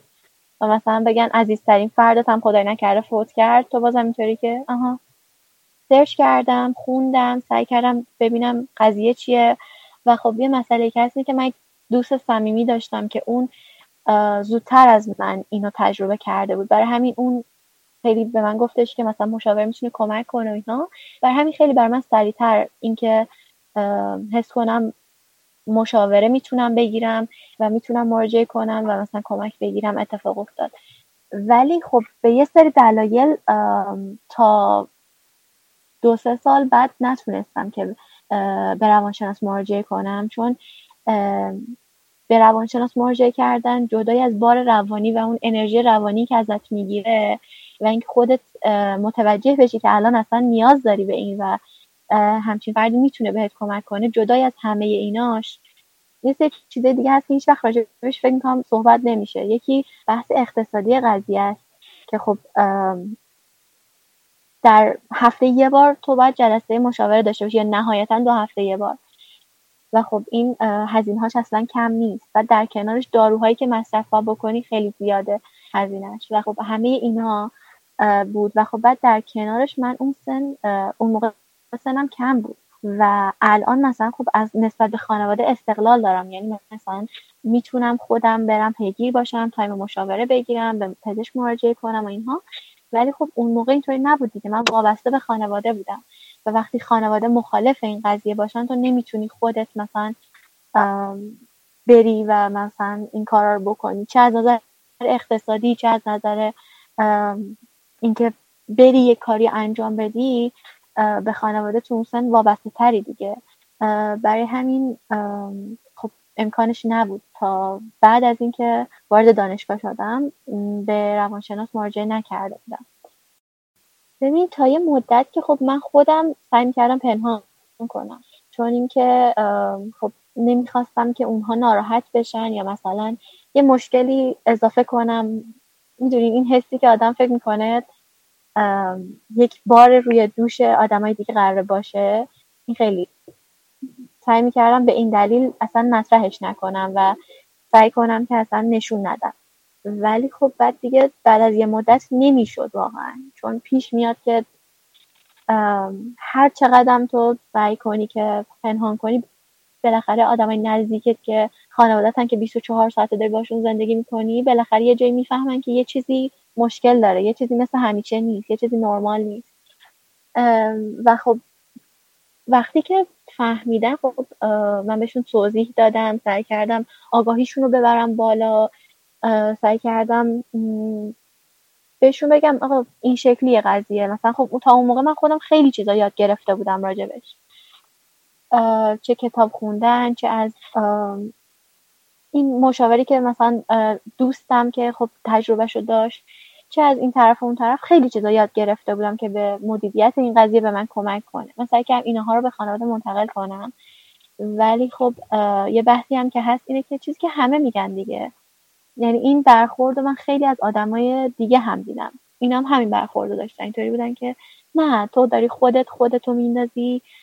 آدم اگه خودش بخواد پا میشه. نمی‌دونم داری تلقین می‌کنی همه اینا فکرهای بیخودیه که تو داری فکر می‌کنی از این حرفا.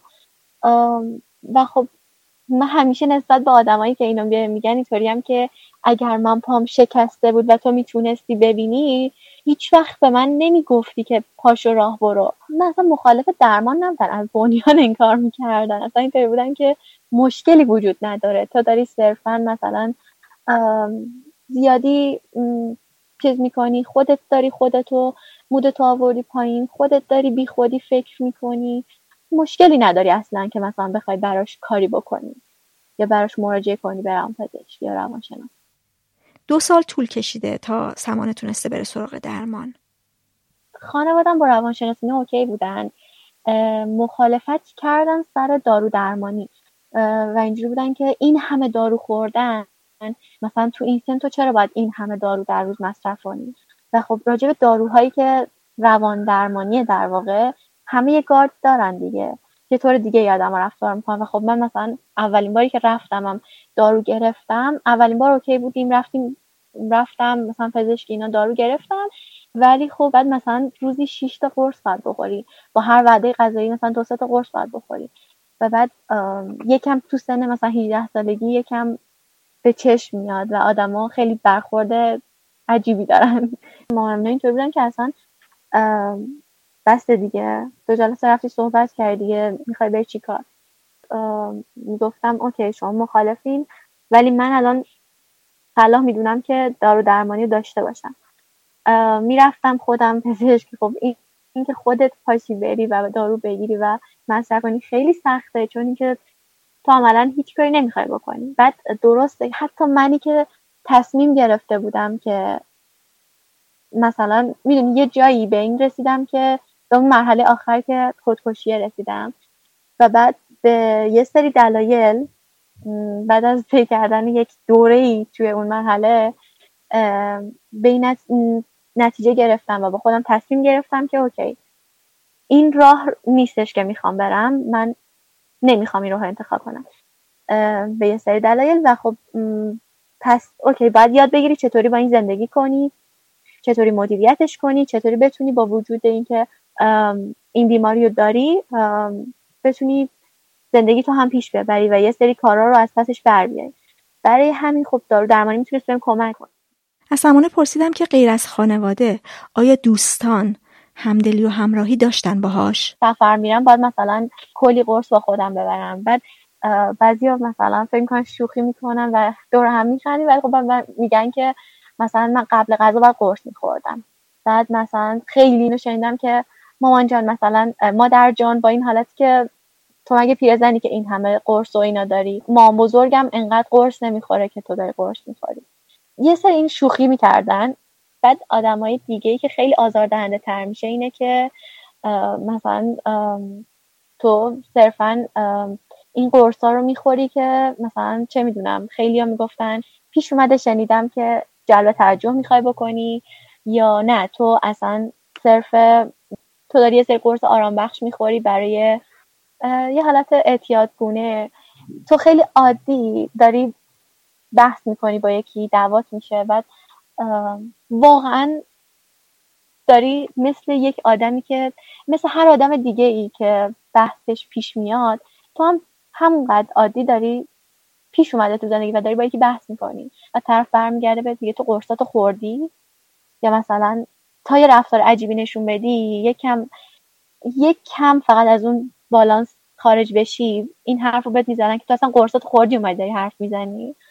یه حرفای اینجوری خیلی خیلی زیاد میشنوی.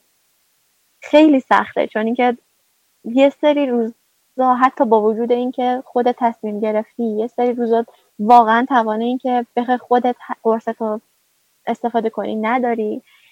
یه روزایی اصلا لج می‌کنی با خودت. صرفا می‌دونی مثلا بیماری مزمن دیگه ای هست چه می‌دونم مثلا رایشترینش دیابت که وقتی یکی دیابتیه همه اعضای خانواده چک می‌کنن قرص قبل غذا تو خوردی؟ قرص بعد غذا تو خوردی؟ مراقب طرفن. ولی خب برای روان درمانی معمولا داروهای روان درمانی خب نه تنها پیگیری نمی‌کنن نه تنها یادآوری نمی‌کنن نه تنها نمیان بپرسن مثلا الان قرص ظهر تو خوردی؟ چون برای خود آدم خیلی سخته پیگیری کردن این و حفظ کردن این. نه تنها این کار نمی‌کنن بلکه هر وقت ببینن تو مثلا قبل نهاره پامیشی میری قرصتو بخوری باهات یه طور دیگه هم مثلا یه طور دیگه ای هم نگات می‌کنن یه طور دیگه ای هم با برخورد می‌کنن که اون مخالفتشون اون راضی نبودنشون از این پروسه رو تو می‌بینی. اصلا پدر من خیلی اینطوری بود که این قرصا اعتیاد آوره اینا رو نخور. مثلا مامان من اینطوری بود که چرا آرام بخش می‌خوری در که من بهش توضیح دادم. اینا هیچ کدومش آرام بخش نیست. اینا اتفاقا داره سعی می‌کنه مود منو بیاره بالا. اینا اتفاقا نه تنها منو خسته تر بی حال تر اینا نمی‌کنه بلکه بیشتر سرحالم می‌کنه. و خب جامعه که می‌دونین دیگه چی بگم. ولی خب من خودم این کار رو نداشتم چون من رشتم خودم علوم پزشکیه و اینطوری بودم که اوکی اگه پزشک صلاح می‌دونه روانشناس هم صلاح می‌دونه. منم امتحان می‌کنم تبعیت می‌کنم و خب وقتی هم که شروع کردم دیدم که خب دارم بهم کمک می‌کنم وقتی که اونجایی سخت میشه که تو بعد از یه مدت بعد از مثلا 6 ماه یه سال که برمیگردی می‌بینی دوز داروهات مثلا شاید چهار برابر شده. مثلا اگر قبلا این دوز این دارو رو با 20 میلی گرمش رو مصرف می‌کردی؟ الان با 80 میلی گرم در روز ازش مصرف کنی. این مقداری خیلی این در من خیلی آزاردهنده بود. یکی این و اینکه حالا من اینو توی دوستام دیدم که خب افراد دیگه که می‌دونم اونا مبتلا بودن دارو درمانی داشتن و اینها این هستش که خب می‌دونین بیماری های روانی روی اخلاق روحیات شخصیت ویژگی های مثلا رفتاری تاثیر می‌ذاره دیگه. بعد تو با چند تا مثلا چند میلی گرم ترکیب شیمیایی داره اینو تغییر میدی. وقتی می‌بینی که واقعا اینا دارن اینو جابجا می‌کنن یه مقداری آزاردهنده میشه. چون که میگی پس من کیم؟ می‌دونی من خودتو با اون ویژگی شخصیتی میشناختی. بعد می‌بینی که با چند میلی گرم مثلا ترکیب شیمیایی داره همه چی تغییر می‌کنه. یه مقداری این عجیبه بر آدم. این خیلی برچسبه به من خورده که تو تنبلی بعد می‌خوای مثلا تنبل تنبلی و بهانه بیاری یا مثلا می‌خوای از این به عنوان اینکه حالا یه روانشناس یه چیز گفته تو داری از اون به عنوان بهانه استفاده می‌کنی که مثلا تنبل تنبل باشی و مثلا تنبل بازی در بیاری. تو که زندگیت خوبه. من مثلا ببین این داشت این مشکل رو داشتم اینو داشتم اینطوری بوده زندگیم. بعد مثلا اینطوری این ها رو در نیاوردم. این این جمله رو شنیدم که من که این همه سختی کشیدم این ها رو در نیاوردم. بعد تو خیلی لوس و اینایی که مثلا زندگی تو به این خوبی چرا مثلا این ها رو داری که من مثلا افسرده این اینا همش اداه و خب به خدا ربطی نداره واقعا. من اینطوری بودم که هیچ ربطی نداره. اوایل مثلا به مامانم می‌گفتم احساس می‌کنم دارم فرانسوی صحبت می‌کنم که مت... اینقدر مثلا در این حد متوجه نمیشی که چی دارم میگم. چون از یه تایمی ب... من تا یه تایمی سعی کردم که به خانواده نگم. از یه تایمی سعی کردم اتفاقا بیشتر آگاهشون کنم شرایطم بهشون توضیح بدم. و الان مثلا اینطوریه که مثلا من توی الان فلان مرحلم فلان فازم. و دیگه می‌دونن که مثلا امروز مثلا اینجوری باید رفتار کنیم. الان امروز مثلا دورش زیاد نریم. یا مثلا فلان کارو نکنیم. سعی می‌کردم آگاهی بدم توضیح بدم. یه چیزی که خیلی خیلی خوب بود باعث شد که مامانم خیلی بیشتر متوجه بشه. یه قسمتی از یه سریال بود که این مینی سریال هر قسمت راجع به یک مسئله میومد صحبت می‌کرد. توی قسمت میومد داشت یک دختری رو نشون می‌داد که دچار دو قطبیه و خب وقتی مامانم اینو دید و بعد دید چقدر شبیه یعنی قشنگ انگار مثلا از روی زندگی من فیلم ساختن خیلی بیشتر تونست درک کنه که نه مثل اینکه اینا واقعا یه سری علائم مشترک پزشکیه که یه سری آدم تجربهش می‌کنن. اسم داره مشخصه می‌دونید مدرن لاو اسم مینی سریالیه که سمانه بهش اشاره می‌کنه.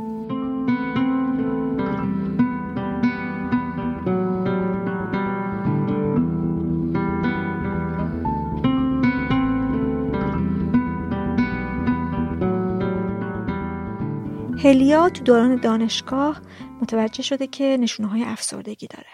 من راستش چون دانشجو پزشکی بودم خب و سالهای اول دانشگاه انگار درگیر دپرشن شده بودم و هیچ کس نمی‌دونست. خودم هم نمی‌دونستم تا زمانی که رفتم بخش روان پزشکی و وقتی خوندم دیدم این چقدر منم.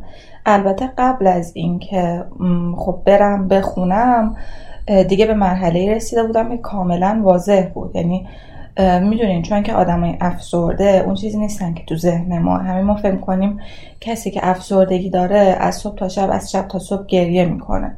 در صورتی که درصد کمی واقعا که اینطورین بیشترشون پرخاشگر میشن که من همونطوری شده بودم. حوصله کاری رو ندارن. اصلا دیگه خودشون نیستن.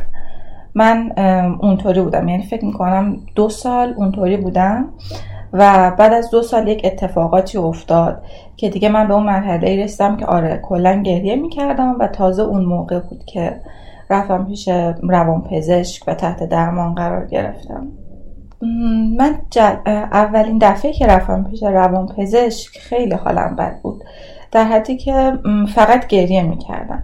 البته خب یه اتفاقی هم برام افتاده بود و اون اتفاق به, به اون اندازه نبود که من بخوام دائم گریه بکنم. بعدا روان پزشکم که استادم بودن بهم گفتن که علت این که تو به یه اتفاق اینقدر کوچیک به این حال و روز افتادی اینه که تو از قبل افسردگی داشتی. وگرنهش توجیه نداره که تو با مثلا چنین اتفاقی به این حال بیفتی که من اصلا نمی‌تونستم صحبت بکنم. دفعه اولی که رفتم و یادمه فقط گریه می‌کردم. متاسفانه هیچکس اون موقع نفهمید که همه می‌دونستن که من یه مشکلی دارم. ولی هیچکس حتی نزدیکترین هم پدر مادرم خواهر برادرم هیچکس نفهمید که آقا اگر که من مثلا به نظر شما آدمی هم که پرخاشگرم حوصله ندارم یا اصلا حواسم نیست آدم حواس پرتی شدم به خاطر اینه که خب من افسردگی دارم. اینطوری نیستش که مثلا من از قصد این کار رو بکنم یا کلا شخصیت من اینطوری شده باشه. و مثلا می‌دونین من خیلی از خودم دور شده بودم. اصلا خود خودم نبودم. و فکر می‌کنم بعد از افسردگیم هیچ وقت اون خود خودم نشدم. درسته که با درمانی که گرفتم خیلی بهتر شدم. افسردگیم کامل خوب شده. اما فکر می‌کنم دیگه هیچ وقت اون هلیای قبل نشدم. و میگم متاسفانه کسی اینو اون موقع نفهمید.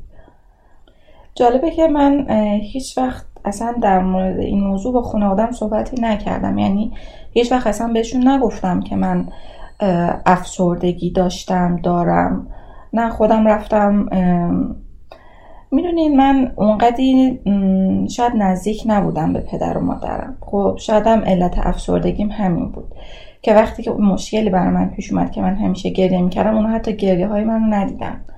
من پیش اون پزشک رفتم تمام اون مدت فقط گریه می‌کردم. اما یک بار اون گریه های منو خب پدر مادرم ندیدن. و می‌دونم الانم اگر بهشون بگم که من مثلا اون زمان افسردگی داشتم باور نمی‌کنن.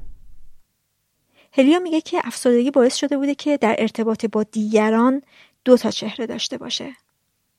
به شدت برام سخت بود ارتباط برقرار کردن با دیگران. اصلا انگار تو ذهن من هیچی هیچی نبود. خالی خالی بود و از دید دیگران خب کسی که نمی‌دونست. من یک دختری بودم که شاید خجالتی و بدون سر و زبون. و اینکه مثلا اتفاقاتی که تو اون دوران بر من افتاد من سالها منتظر دیدن ازدواج برادرم بودم. خیلی دوست داشتم ببینم عروسیشو اما متاسفانه داداشم تو همون بازه که من درگیر بودم ازدواج کرد. و من حتی برای مراسم عقدش نرفتم. برای عروسیشم اصلا خوشحال نبودم اصلا. در حدی که من حتی لباس نگرفتم برای عروسی داداشم. با خودم می‌گفتم خب حالا یه چیزی میپوشم میرم دیگه. ولی خب این چیزی نبودش که بتونم به دیگران بگم. مثلا به پدر مادرم یا خود داداشم بگم که من اصلا میلی ندارم تو مراسم عقد تو باشم. خب بهونه داشتم. بهونم هم همیشه این بوده که من درس دارم. و بهشون هم همین گفتم گفتم که من درس دارم امتحان دارم نمی‌تونم بیام. می‌تونید من اون موقع دو تا چهره داشتم تو خونه. به خاطر اینکه خیلی فاصله داشتم با دیگران اون چهره من بودش که خیلی غم غمگین نبودم ما نه. برای همین متوجه نشدن. اتفاقا میگم با اینکه بهتون گفتم که من اونقدر با مامانم نزدیک نبودم اما یه مامانی دارم به شدت دلسوز به شدت مثلا دنبال اینه که اگر یه وقت من برام اتفاقی افتاد سری من برم دکتر دنبال خودم باشم. میگم اون موقع من اونقدر غمگین نبودم که بخواد مادر من متوجه بشه که بخواد به فکر من بیفته. حتی از من اون بیاد سوال بپرسه که چه اتفاقی افتاده که شما ناراحتی. من یه حالت سکون داشتم. خب تو خونه یه آدمی بودم که اتفاقا بقیه منو حتی مسخره می‌کردن که وقتی که زنگ در می‌خوره این خیلی طول می‌کشه تا بره در رو باز بکنه. همه کارم کند شده بود. و این برای بقیه خنده دار بود که منو مسخره می‌کردن. ولی بیرون بیرون از خونه. از اون طرف با دوستام جالبش اینه که دلم غمگین بود. واقعا در عین حال که دل غمگینی داشتم باشون می‌گفتم میخندیدم. برای همینه واقعا آدم نباید به خنده های آدم اعتماد بکنه. پشت خیلی از خنده ها به نظر من گریه است. وقتی که یاد خنده های اون موقع میفتم فکر می‌کنم اتفاقا برای این میخندیدم که این بخوام غم درونم رو سرکوب بکنم. غمی که واقعا نمی‌دونستم به خاطر چی حتی غمگین بودم. بعضی وقتا که نوتای گوشیمو می‌خونم که مربوط به اون زمانه می‌بینم که نوشته بودم که انگار غم کل دنیا تو دل من یک نفره. دقیقا همین حالو داشتم. فکر کردم هر غم تو دنیا اومده تو دل من. اما چرا؟ نمی‌دونستم. یا اینقدر با این حال که من شاید باورتون نشه اونقدری که اون زمان دوست داشتم هیچ وقت دیگه من دوستی نداشتم. دوستای زیادی داشتم اون موقع و خیلی هم سریع دوست می شدم با آدم چون که دوست داشتم اون احساس تنهایی که از درون دارم و پر بکنم. دوست می شدم باشون می گفتم می خندیدم اما اینها واقعا حال من خوب نمی کرد تای دلم همچنان غمگین بودم. و در این حال که اون موقع من کلی دوست داشتم بیشتر از هر زمان دیگه تو عمرم اون موقع یادمه که برای خودم نوشته بودم که من همون تک درخت تنهای تنهای تو بیابونم. دقیقا همون حس رو داشتم. الان اگر که به دوستای اون موقع بگین مطمئنم که هیچ وقت باور نمی‌کنم که من اون موقع درگیر افسردگی بودم. می‌دونین من خب رابطم با دوستام اینطوری بودش که می‌رفتم بیرون و باشون خوش میگذروندم. خب به خاطر تسکین این درد و غم درونی. و اونا هم از من چهره که می‌دیدن یه دختر شاد بود. یه دختر شاد پایه که اتفاقا هر وقت بهش بگیم بیا بریم بیرون میاد بریم. خب؟ پس بیرون قیافه من من چنین ظاهری داشتم داخل خونه ولی یک آدمی بودم به شدت پرخاشگر. که سال اولی که من درگیر افسردگی شدم به نظر مامان بابا من بی تربیت ترین دختر دنیا بودم که همش باشون دعوا می‌کردم. می‌دونین الان اگر یه فرد جوونی مراجعه بکنه به پزشک با پرخاشگری اولین چیزی که پزشک به شک می‌کنه افسردگیه. یعنی فکر نمی کنیم ماها که کسی که با پرخاشگری میاد مشکلش افسردگی باشه. ولی منم واقعا همینطوری بودم. اول واقعا فقط پرخاشگری داشتم بعدش کم کم از آدمای دوربرم جدا شدم. خب جدا به این معنی که اصلا هیچ میل به اون صورت بهشون نداشتم و مثل قبل از بودن در کنار اونها لذت نمی بردم نسبت خیلی از چیزا بی تفاوت بودم. خیلی از چیزا. خب این خوب نبود. در صورتی که مامان من از بین تمام این ویژگی که این افسردگی من در اوایل بیماری داشت فقط متوجه همین موضوع شد که من نسبت به یک سری از من نسبت به دوربرم بی تفاوتم و این اتفاقا به نظر مامان من چیز خوبی بود. که به بقیه یه بار یادم به خالم میگفتش که هلیا یه اخلاق خیلی خوبی که داره. اینه که به دوروبریاش کاری نداره. هر اتفاقی هم که تو خونه بیفته بدتر اتفاق دنیا هم که تو خونه, خونه ما بیفته این کاری نداره. میره درس خودش رو می‌خونه. خب این اصلا خوب نبود. من موقع اصلا نمی‌تونستم درگیر ماجراها بشم. اصلا انگار اینجا نبودم. با این جمع نبودم. ولی خب میگم حالا از شانس من مامان من تنها یکی از علائم افسرده که منو متوجه شد که اونم به منزله یه چیز خوب برداشت کرد و اصلا دنبال این نرفتش که من چرا اینطوری شدم. هیچ کسی به اندازه همسرم منو درک نکرد هیچ کس حتی مادرم. و منو حمایت هم نکرد. من حتی بعضی وقتها همون اوایل شک داشتم که به مامانم بگم این مشکل رو یا نگم. اما خب به همسرم بدون هیچ واهمه ای گفتم و ایشونم کامل درک داشتن اونم به دو دلیل یکی اینکه هم خودشون درگیر این موضوع بودن همین که پزشکن و خب واقعا دیدشون به بیماری های روان پزشکی کاملا متفاوت از یک از بقیه آدم هاست. واقعا مردم فکر نکنن که آدمی که افسرده است اونی که داره فقط گریه می‌کنه. آدما همه این فکر رو می‌کنن در مورد افسردگی. برای همین حواسشون به دور و نیست. خواستم بگم که تو خدا یک کم بیشتر حواستون به دور و باشه. اون کسی که از نظر شما یک آدم عصبانی و پرخاشگریه شاید خودش داره از همین پرخاشگریش رنج می‌بره. شاید اون یک به اصطلاح قلیان درونی داره که داره اینقدر آزارش میده اینقدر داره میخورش که مجبور به شکل پرخاشگری بروز بده. و در از کنار هیچ آدم پرخاشگری اینقدر ساده رد نشن اینقدر زود قضاوت نکنن که این آدم پرخاشگر و بیعصابیه نه شاید اون یه مش... مشکلش یه چیز دیگه است. اینجوری داره بروز میده. اون آدمی که تو خودشه کسی نیستش که داره خودش رو واسه شما می‌گیره. اون شاید حوصله خودش هم نداره. اون کسی که با شما نمیاد حرف بزنه اون کسی که تو حرف زدن با شماها بیشتر اوقات ساکته این شاید واقعا اینقدر ذهنش خالیه که حرفی واسه گفتن نداره.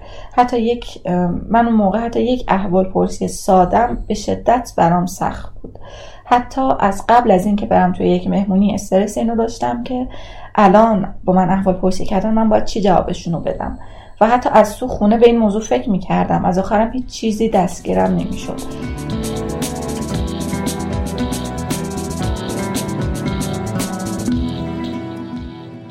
وقتی که من درمان شروع کردم یادم اون اون روزی که من وقتی اون بعد از درمان اون درمانی که گرفتم و هنوز تصویر اون درختها جلومه که چقدر مثلا من حالم بهتر شده بود و مثلا گفتم بقیه اینجوری زندگی می‌کنن انگاری که مثلا یه نسخه جدیدی از یه سری زندگی دارم به من میدن که تو من میشناس آره بابا یه سری انگار اینجوری زندگی می‌کنن. البته حالا اون موقع من خیلی بازم ایدئالیستی به اون حال خوب نگاه کردم ولی خب در کنار غم هست رنج هست همیشه. ولی این تاثیره تو اون حال من بود. من راحت تر دیگه می‌تونستم سر کار برم. حداقل بودم.